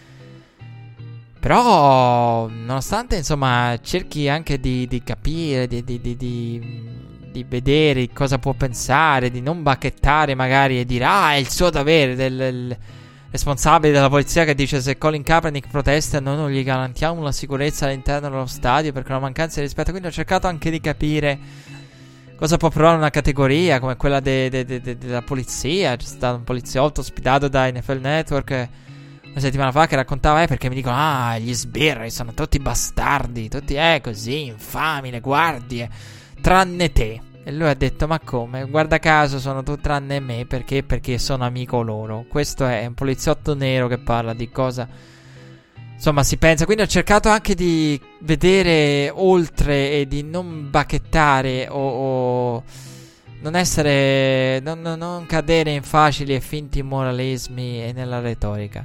Per oggi mi riesce difficile. Perché perdonatemi, so, sono sincero. Se uno apre oggi un appassionato di altri sport, immaginate un appassionato di calcio, quello del rugby americano, in America nel rugby scritto con la E. Se oggi prova ad interessarsi e prova a capire che questo rugby americano in realtà si chiama football americano e apre le notizie, la rassegna stampa, trova questo. Trova un ottantenne che dice che no, è stato frainteso. Lui chiedeva messaggi ai piedi, toccava di qua e di là. No, è stato frainteso dalle ragazze. Un altro che lo ha difeso. Un altro che fa quasi delle minacce, diciamo, più da, da, da, da regime e da dittatura della razza. Fateli stare zitti più o meno. Che è ehm, il messaggio, insomma, arrivato da, parte di, di, Christopher Johnson. E. Trova queste cose. Trova Johnny Manziel. Che ha 13 team NFL che lo vanno a vedere. Texas A&M che gli offre il proprio palcoscenico perché Texas A&M ha Christian Kirk, quindi comunque la gente va a vedere Christian Kirk. Quindi perché eh, quindi è il miglior scenario per pubblicizzare un quarter perché è proprio una, una scuola che ha un wide receiver da, da top 5. Apre e vede questo. Apre e vede le dichiarazioni di McNair. Vede la, la, la storia di, di Richardson che ritorna protagonista. E nel 2018 legge di una lega che al, sul tavolo dell'annual meeting ha eh, le anthem policy. Ecco, se quella persona che viene dal calcio dentro di sé pensa, beh, cavolo, però oddio, noi che, che con le bucce di banana, le banane, me, pe, pe, in cuor suo sotto sotto arriva addirittura a pensare a una cosa estrema. Tipo, ah, meno male che nel calcio abbiamo solo, tra virgolette, per fortuna, tra virgolette, che nel calcio abbiamo solo, tra virgolette, gli striscioni su Anna Frank, la banana, eh, e pensa, cavolo, gesti tipo quello di Boateng, di Montari, la reazione di certi giocatori, Dani Alves che si la, mangia la banana, ecco, Mont- avrebbe, probabilmente in quel momento penserebbe, cavolo, Montari, Boateng, forse non giocherebbero più a calcio. Forse Dani Alves che si mangia la banana sarebbe, eh, sarebbe stato messo in discussione il suo valore e il suo appartenere a club di livello come il Barcellona e la Juventus. Ecco, se quella persona si fa una pessima idea del football americano, beh, non posso che dargli ragione. Non ha tutti i torti, fa bene. Perché lo sport americano, noi in Italia abbiamo, siamo, viviamo in un mondo giornalistico in cui chi non conosce gli sport americani tende a fotografare gli sport americani come un mondo ideale, un mondo dal quale prendere spunto. Io ho sempre detto ai colleghi che si occupano di altri sport: occhio, quando non guardano gli Stati Uniti non sono perfetti, anzi, secondo me sono anche indietro, e parecchio indietro adesso. Perché si parla di razzismo, si parla di questi temi, ma Ragazzi miei, una persona che si avvicina al football oggi e legge queste cose, ma cosa pensa? Cosa può pensare? Io non, per quanto ho cercato sempre un'opinione dinamica, ho evitato il moralismo, ma riesco a vedere altro. Apre e vede questo. Che idea si fa del football americano? Che idea si fa dell'NFL? Le anthem policy. Pausa musicale, va? Parliamo di OBJ che è meglio. Qui perché qui c'è veramente nell'NFL c'è John Gruden che ci vuole portare al 1998 dal punto di vista tecnico e di tattica. Ma ci sono tanti owner dell'NFL che veramente se potessero ci, riporterebbero alla schiavitù. Cosa, cosa, pensa? Eh, sicuramente non pensa a belle cose chi si avvicina al football oggi. E chi guarda la rassegna stampa di, di, di ieri e dell'altro ieri. Pausa musicale, parliamo di OBJ.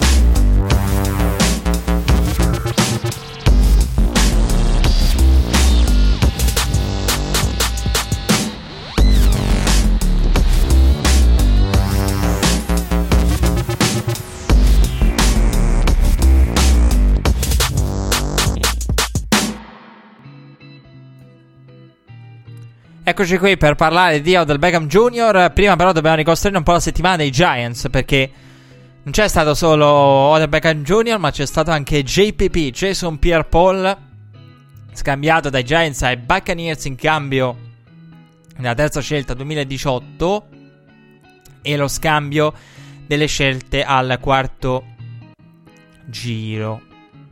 8,5 eh, 8,5 sex e 13 quarterback hits conditi da 11 tackles per perdita lo scorso anno. Leader dei Giants in tutte le categorie citate. Il giocatore pesava sul cap per un valore pari a 12 milioni e 5. Perché? Perché Jason Pierre-Paul aveva firmato appena la scorsa off-season un contratto da 62 milioni per 4 anni. Eh, Tampa Bay aveva bisogno di un giocatore simile, è stata ultima in yards per partita, yards passate per partita contro, yards contro in totale per partita, percentuale di terzi down convertiti e sex. Quindi Tampa Bay aveva avuto grosse difficoltà e ricordo che i Buccaneers hanno acquisito anche in questa off-season Vinny Curry, oltre a Jason Pierre-Paul, eh, giocatori da aggiungere a McCoy. E probabilmente i Giants stanno passando alla 3-4, il che spiegherebbe anche il senso della trade di Jason Pierre-Paul, che comunque andrebbe poi a trovare una 4-3 invece in quella di Tampa Bay, potrebbe far bene una 4-3. Ha detto anche Joe Thomas, che ormai si sta trasformando e sta completando la propria metamorfosi da giocatore di linea offensivo, che quindi può dire proprio la sua a livello pratico, perché eh, sa riconoscere i giocatori di linea difensivi e capire quali e come temerli e quando temerli. Quindi approva anche Joe Thomas alla trade. Jason Pierre-Paul ha salutato su Twitter i New York Football Giants. A prescindere dal calo, quello che ha fatto JPP dopo l'incidente con, eh, il petardo è, è pazzesco. E perché una, ricordiamo che ha una tecnica a quattro mani e Jason Pierre-Paul Jason Pierre-Paul è stato paragonato a Shaquem Griffin durante tutto il combine, durante il Senior Bowl. ed è proprio stato il paragone. E, e, mm, si è sempre detto: Ah, Jason Pierre-Paul potrebbe essere un esempio uh, in più di uno che ha avuto un problema simile a quello di Shaquem Griffin e ce l'ha fatto. Nonostante poi, anche ai tempi, si dicesse: Insomma, io sono mm, di quest'idea anch'io perché il problema insomma di Shaquem Griffin è diverso. Perché Jason Pierre-Paul, diciamo che la mano andando poi al punto di vista pratico, vero e proprio, proprio fisico, eh, Jason Pierre-Paul si può dire che abbia la mano. E Shaquem Griffin no, quindi proprio il tipo di technique è, un, è diversa. Shaquem Griffin ha, secondo me, uno, uno svantaggio e un, un, handicap poi in campo maggiore. E, e quindi il paragone tra i due c'è, c'è sempre stato. La trade di Jason Pierre-Paul eh, porta prepotentemente Bradley Chubb nel discorso della scelta dei Giants. Si parlava di, di Chubb anche prima, legato ai Giants. Dicevo la settimana scorsa nella mano di poker che è il top 5 del draft NFL 2018 i Giants possono rappresentare qualunque cosa, ecco, oltre a un quarterback, Second Barkley, Nelson, adesso possono anche rappresentare benissimo un Chubb, ora più che mai, quindi possono fare di tutto di più non è un caso che Chubb eh, stia sempre più diventando qualcosa di concreto perché ha lavorato con i Giants privatamente per un ulteriore incontro. Gettleman ha... non ha mai draftato per need però. Eh, non ha mai draftato per need. È uno che mh, mm, ama insomma andare a visioni di, di, di insieme maggiori. Al, quindi non è uno che ama il draftare per need, lo ha ribadito anche nelle interviste al meeting e mm, di mezzo c'è la questione erede di, di Eli Manning e la possibilità di abbinare un Nelson a un soldier acquisito eh, nella free agency per creare una linea elite, eh, diciamo una parte della linea, ovvero un pezzo da una parte e un pezzo dall'altra, ma insomma bisogna vedere capire dove vanno a piazzare Nelson. E, e, quindi ecco c'è questa possibilità eh, di elevare la linea e di parecchio. Eli Manning è uno che ha, un, eh, ha, avuto sempre problemi con gli intercetti. Elevare la linea sicuramente lo aiuterebbe in questo finale, in questi anni che rimangono Eli Manning, eh, però ecco c'è anche la possibilità di aggiungere un Chubb, sicuramente c'era da, li- da, liberare spazio salariale e c'era quel contratto che era pesante, insomma un anno di distanza. Tra l'altro i Buccaneers si, si vanno a incollare anche quel, quel contratto lì firmato da, da, da, Jason Pierre Paul, quei 62 milioni in 4 anni di, di, contratto, però prendono un giocatore di cui hanno bisogno e che è un'aggiunta insomma intrigante per i Bucks. Eh, oltre a Chubb, eh, si è parlato anche de- delle altre voci. Quindi, se Chubb ha lavorato con i Giants, eh, per eh, i Giants che possono fare di tutto con la 2, però hanno ricevuto qualche contatto. Le voci parlano di contatti con i Jets. I Jets che han- stanno provando, hanno provato a contattare i Giants per salire dalla 3 alla 2. Io l'avevo detto, è una possibilità. Bleffano bene i Giants, rappresentano tutto. I Jets si spaventano perché? Perché è il discorso che facevo a inizio puntata e se tutti fanno il proprio dovere, a meno che non è un draft da tre franchise quarterback, idealmente ti attacchi. Perché se ci sono due franchise quarterback vanno alla 1 e alla 2, se ce n'è uno va alla 1. Se tutti fanno il proprio dovere, la 3 è una pessima scelta. Quindi a livello proprio teorico, a, cioè al giorno dopo, ad, ad adesso, in questo momento, come dicevo prima, è una pessima posizione. Poi se tutti sbagliano e ti regalano il quarterback, che ne so, l'Hall of Famer il dominatore della Lega dei prossimi 15-20 anni o quasi, sì, 20 anni, oddio, tutto può essere, che andando nel futuro può essere qualcuno potrebbe spingere anche in, anche in frontiere nuove eh, che vanno al di là dei 41 anni che a breve andrà a compiere Tom Brady. Tra l'altro in settimana è stato il compleanno di Adrian Peterson, recentemente quello di JJ Watt. Auguri a entrambi, anche se in ritardo. E dicevo di, di, di ecco, della posizione dei Jets. Quindi è chiaro eh, che potrebbero provare a offrire qualcosa per scalare un'ulteriore posizione. Però i primi contatti non hanno portato a nulla. OBJ, OBJ stato protagonista dell'assegna stampa. Questa settimana è stato protagonista di tutte le rassegne stampa. Quindi non poteva che finire con un segmento interamente dedicato. Si era stancato anche lui di essere non solo pagato poco come stipendio, ma eh, di avere uno stipendio basso, ma si era stancato anche di finire accanto a Jerry Jones con un piccolo spazietto costante nella segna stampa di Redfield. No, voleva il segmento e, lo ha ottenuto. John Mara ha parlato per la prima volta di OBJ alla League Meeting. Ha detto: Siamo delusi, ma non lo venderemo. Spesso si trova in brutte situazioni. Devo usare maggior giudizio. Sono stanco di rispondere a domande sull'episodio. Spero non si arrivi alla trade. Aveva aperto così la settimana John Mara. Ora tocca a lui. La posizione di Mara è cambiata radicalmente nei confronti di Odell Beckham Jr. dopo il video, come è normale che fosse. Mara che poi ha concluso dicendo, la prima intervista, eh, nessuno è intoccabile. E le dichiarazioni di Mara erano talmente plateali e talmente chiare, insomma, si trattava di un messaggio pubblico.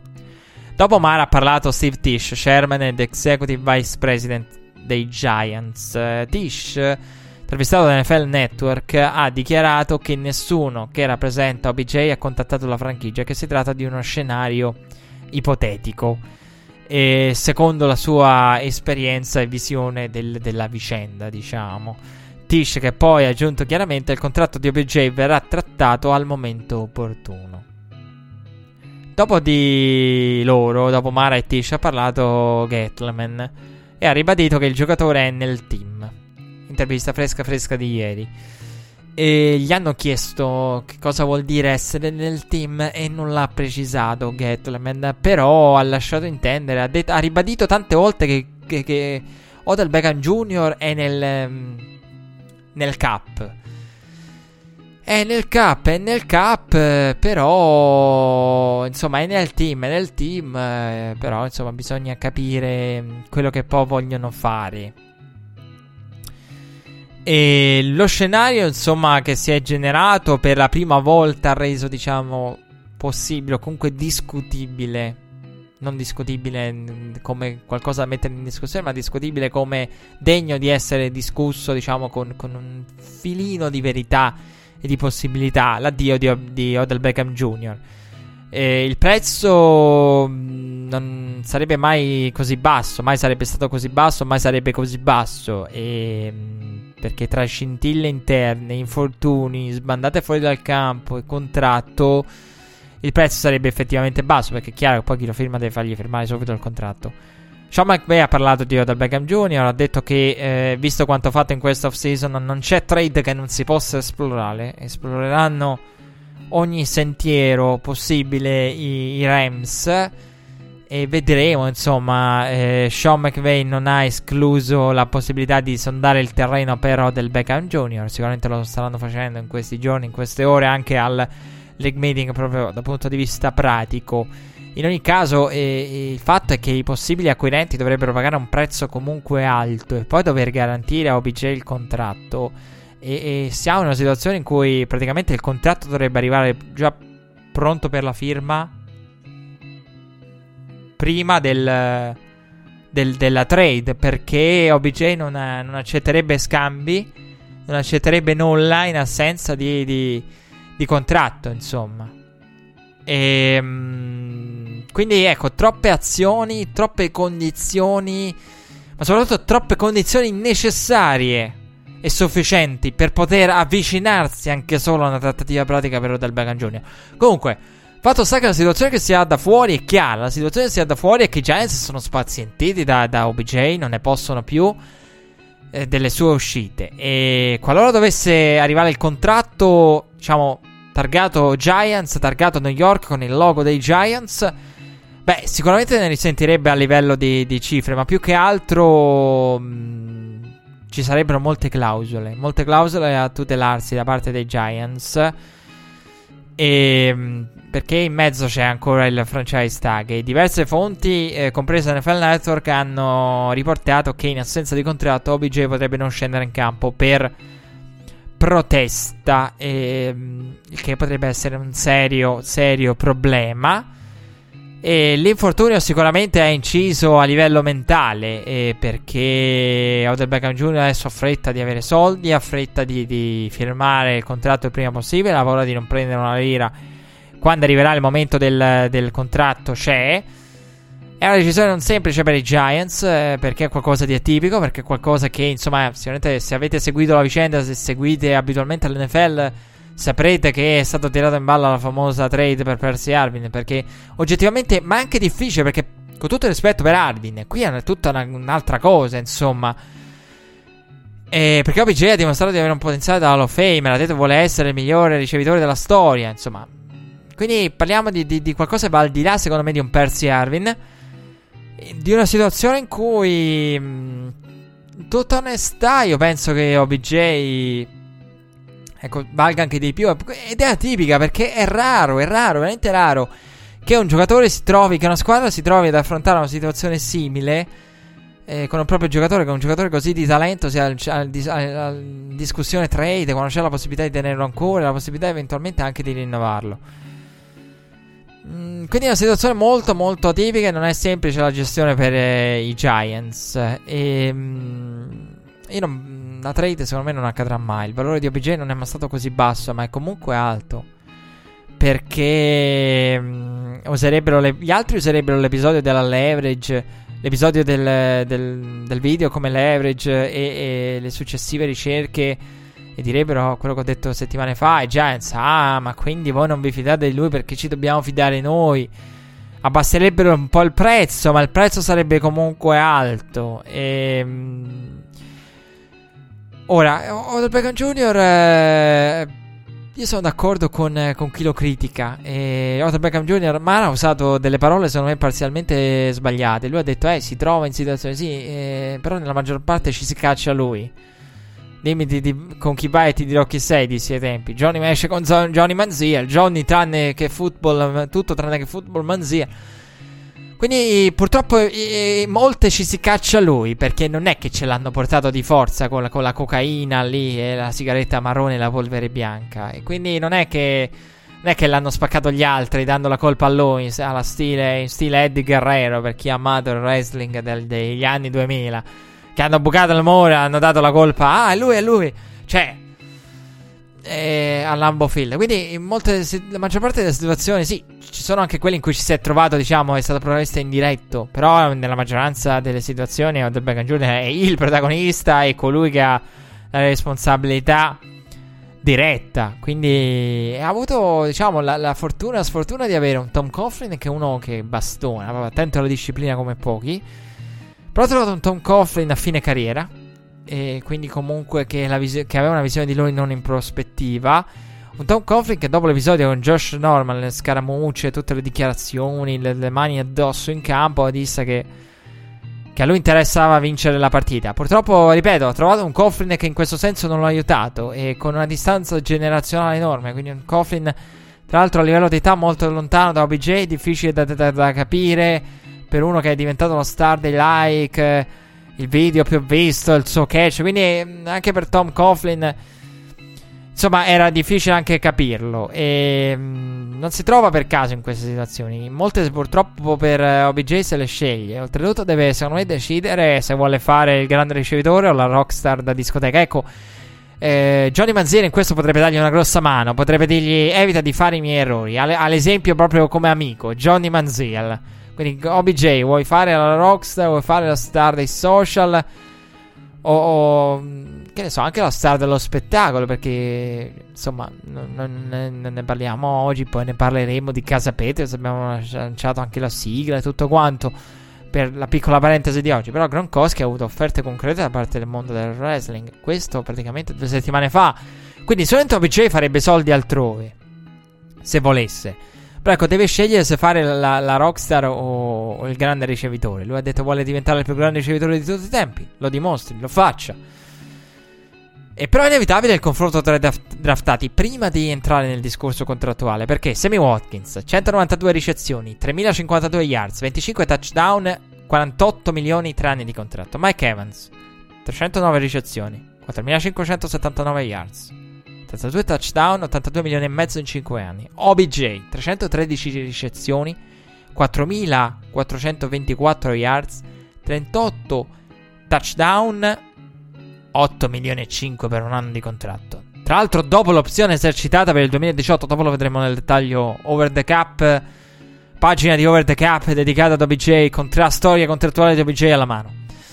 Quindi, chiaro che c'è una, una grossa disparità, non tanto con Mike Evans quanto con, eh, con, eh, con Sammy Watkins. La situazione a livello economico, a livello di valore medio per i ricevitori è questa, sempre secondo over the cap. Antonio Brown 17, Mike Evans 16 milioni e mezzo di valore medio annuo. Eh. Hopkins 16 e 2, Watkins 16, Landry 16. Vabbè, Landry via franchise tag, ecco.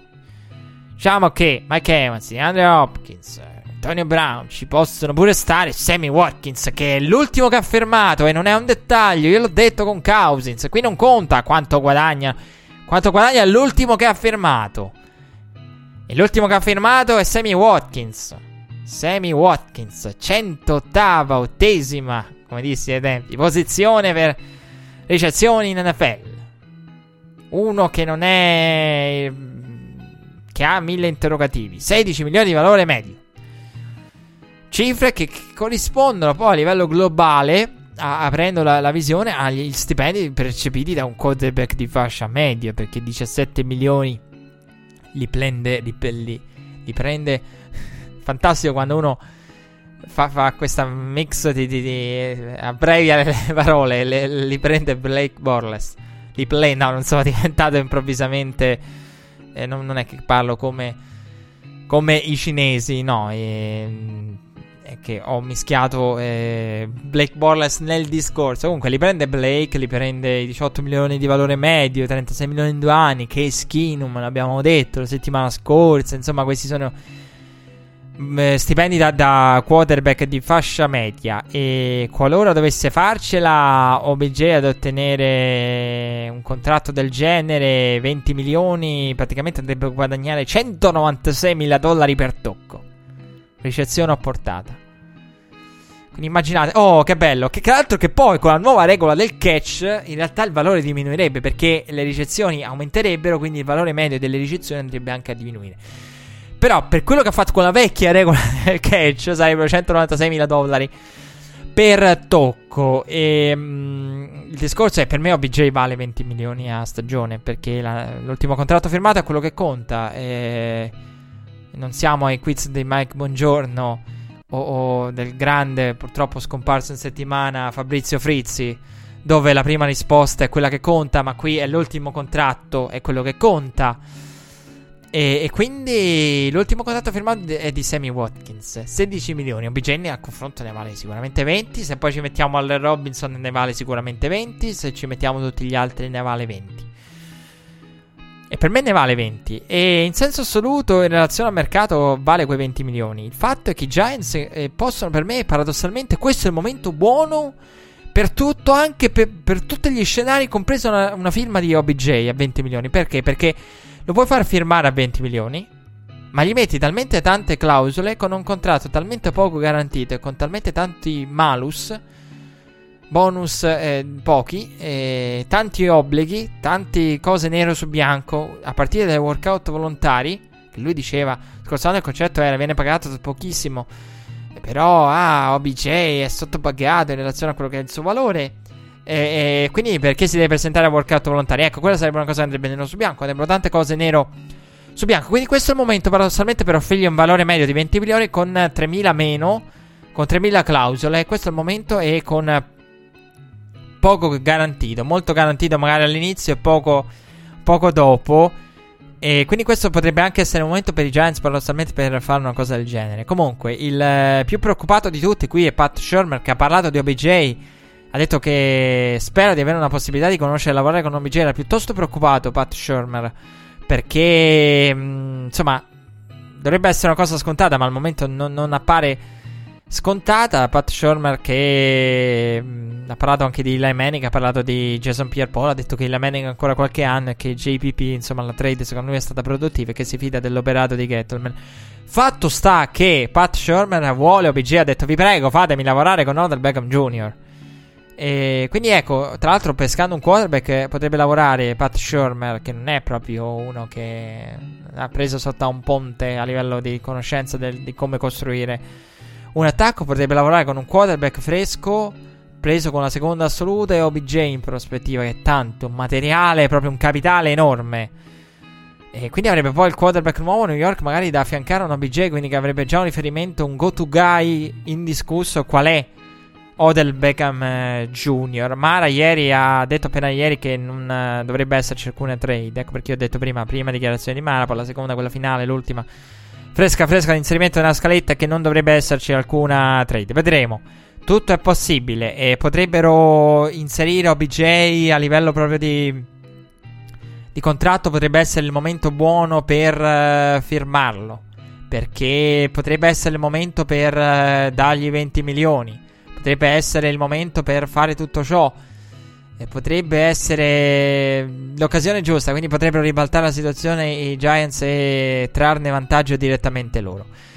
Eh, il contratto di OBJ alla lettera, proprio la storia contrattuale di Odell Beckham Jr. Eh, lui ha, è nel quinto anno, l'abbiamo detto, la fifth year option eh, con un milione e otto di cap number eh, di, di, di valore nel primo anno, poi 2 milioni e 3, 2 milioni e 8, 3 milioni e 1 e poi insomma 3 milioni e 3 scusate e poi 8 milioni e mezzo praticamente che sono quelli attuali per un totale di 18 milioni quello che del Beckham Jr. vuole come minimo un, eh, come di valore medio questo insomma è il valore di, di Odell Beckham Jr. Il valore medio annuale di Odell Beckham Jr. in questi 4 anni è stato di 2 milioni e 6. Questo per capire insomma la storia salariale di Odell Beckham Jr. Odell Beckham Jr. che tra l'altro occupa una percentuale minima perché eh, a livello di, di, salary cap del team occupa il 4,77% del cap dei Giants.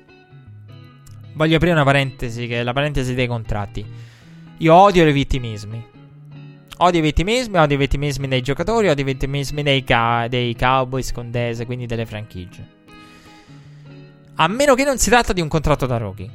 Quindi sono d'accordo nell'appoggiare OBJ. E anche se OBJ, anche se trovo ingiusto che debbano praticamente pagare nelle spese ed essere minacciati i Giants, come se fosse colpa dei Giants. Non è colpa dei Giants, è colpa del CBA.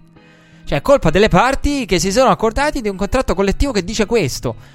Che poi verrà ristri- riscritto, ma il concetto fondamentale, qui Giants, allora, vedendolo dal punto di vista dei Giants, il draft è un investimento, un investimento in cui tu vai a scegliere un giocatore. Come c'è un OBJ che praticamente paghi poco in relazione al valore reale poi negli anni, prendi anche giocatori ai quali regali i soldi buttandoli. Quindi il draft è, è un investimento che paga a volte e altre no.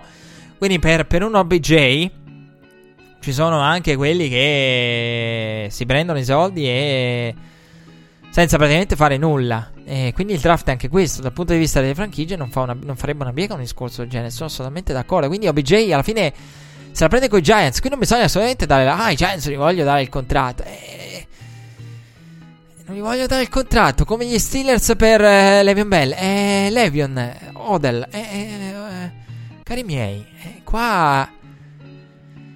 A- ascoltate a- a- lo zio. zio di Red Flag.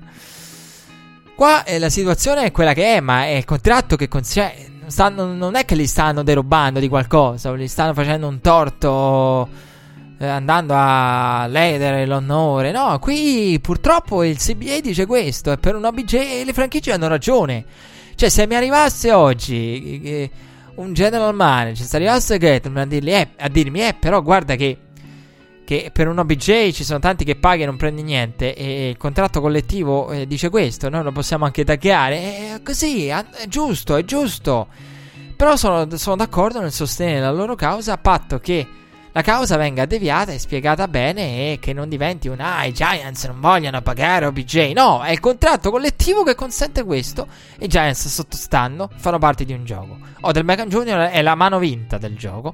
Ci sono altre in cui ha regalato soldi ai giocatori che non hanno meritati, garanti- garantendo loro praticamente uno stipendio che non, che non hanno meritato. Quindi Odell Beckham Jr. è la vittima di, di queste generazioni di contratti da rookie. Ci sono anche tanti beneficiari che nel silenzio, dei quali veramente non si ricordano i nomi, non perché uno non li vuole citare, ma perché magari non ricorda i nomi, gente che ha preso soldi e non ha praticamente fatto nulla.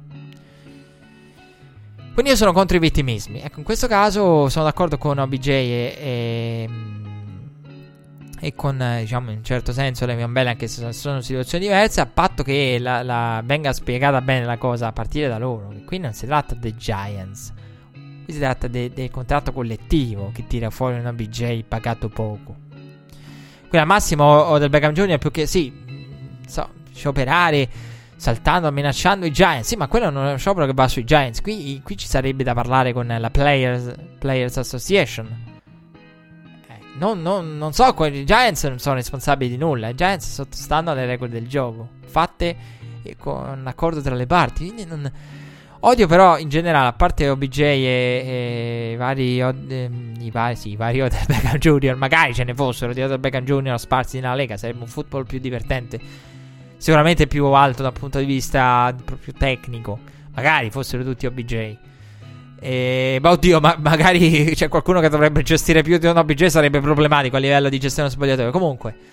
A parte gli OBJ e i Levion Bell, eh, ecco, io odio i vittimismi. Odio i vittimismi dei giocatori che firmano un contratto, che non è nel caso dei rookie, i rookie insomma non hanno questa possibilità. Però magari, ecco, se io giocatore firmo un contratto oggi, che ne so, a 2 milioni l'anno per 5 anni e poi da 3 anni mi lamento perché io magari non valgo più 2 milioni ma ne valgo 10, 20, 30, sono, perdonate, ma sono cazzi miei colpa mia che... Allora, qui è un gioco, è un gioco di, di rischio che comprende una percentuale di rischio. Un gioco in cui la durata del contratto è un fattore determinante, così come la percentuale di garantito. Quindi se tu giocatore firmi un contratto lungo a poco, perché hai paura, e poi diventi la star, non ti puoi lamentare perché quel contratto l'hai firmato tu. La stessa cosa vale per i Dallas Cowboys.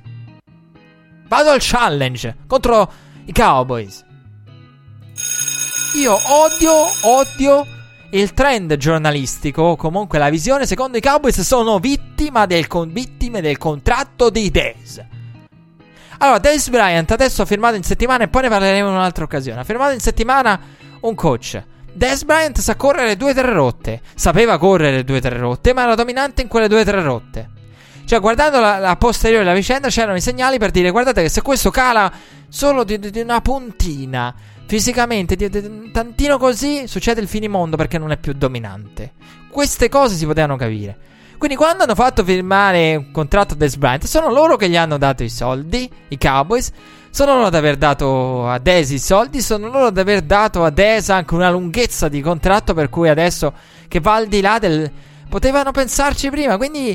Ah, che Des deve accettare il pay ma anche no, ma anche no.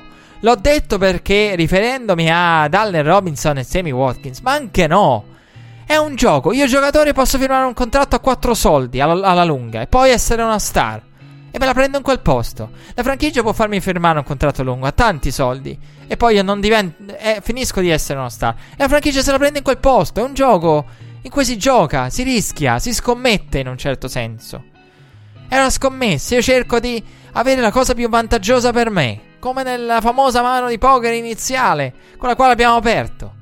Quindi ecco, non vi vittimi Des, il Paycat dovrebbe. La, la realizzazione di Des Bryant deve arrivare ma a mercato libero lo tagliassero, Dez si ritroverebbe sul mercato e scoprirebbe che non vale più quei soldi lì. A quel punto, e solo a quel punto, realizzerebbe. Ma adesso, insomma, io odio questa cosa del... Ah, i cowboy sparacci, eh, devono... Eh, si ritrovano in questo fardello, il contratto di Des Bryant. L'hanno fatto firmare loro, evidentemente perché nel momento in cui l'hanno fatto firmare pensavano che fosse una convenienza. Nel momento in cui punto penso di vincere la mano. La perdo? L'ho persa. Hanno scommesso su quel contratto di Des Bryant. Perché? Perché magari dice, oh, chissà, magari i contatti dei ricevitori si gonfiano, perché poi il discorso è anche questo, e noi ci troviamo con un Des bloccato a poco. No, non è stato così, si sono trovati con un Des bloccato a tanto in relazione al suo valore attuale. Però c'erano gli strumenti anche per prevederlo c'era anche la lunghezza del contratto da accorciare eventualmente per tutelarsi. Quindi nessuno è vittima di nessuno. Né i giocatori quando firmano sul libero mercato contratti lunghi a poco e poi valgono di più. Si gioca su questo. Se pensi di essere uno star tra tre anni, non firmi 5 di contratto, tu giocatori. E se la franchigia vuole tutelarsi a lunga, non, non, non, regala, non regala tanti anni di contratto. Se lo fa è perché è convinta della propria scelta. Quindi mi dispiace, ma qui nessuno è vittima di nessuno. Questo è il mercato, queste sono le regole del gioco e valgono per tutti. Una volta alla meglio uno, la, fra- eh, la franchigia che ci guadagna, e altre volte ci guadagnano i giocatori. Poi esistono i contratti da rookie e sono un altro discorso. E su questo sono d'accordo. Questo per eh, precisare. Vi ho parlato di, di, di, di, contratti e di tutto. Mi raccomando, popolo di Red Flag. Ci risentiamo dopo la Pasqua, dopo le, le vacanze di Pasqua. Mi raccomando, non, non, non, a meno che non abbiate qualche feticismo eh, alimentare. Eh, anche se ho aperto con la metafora dell'uovo di Pasqua che ricorda il pallone su un T. Ecco, non, so quanto vi convenga aprire a mod di kickoff e le uova di Pasqua. Potrebbe anche essere un metodo, a meno che non avete poi qualche feticismo alimentare per cui...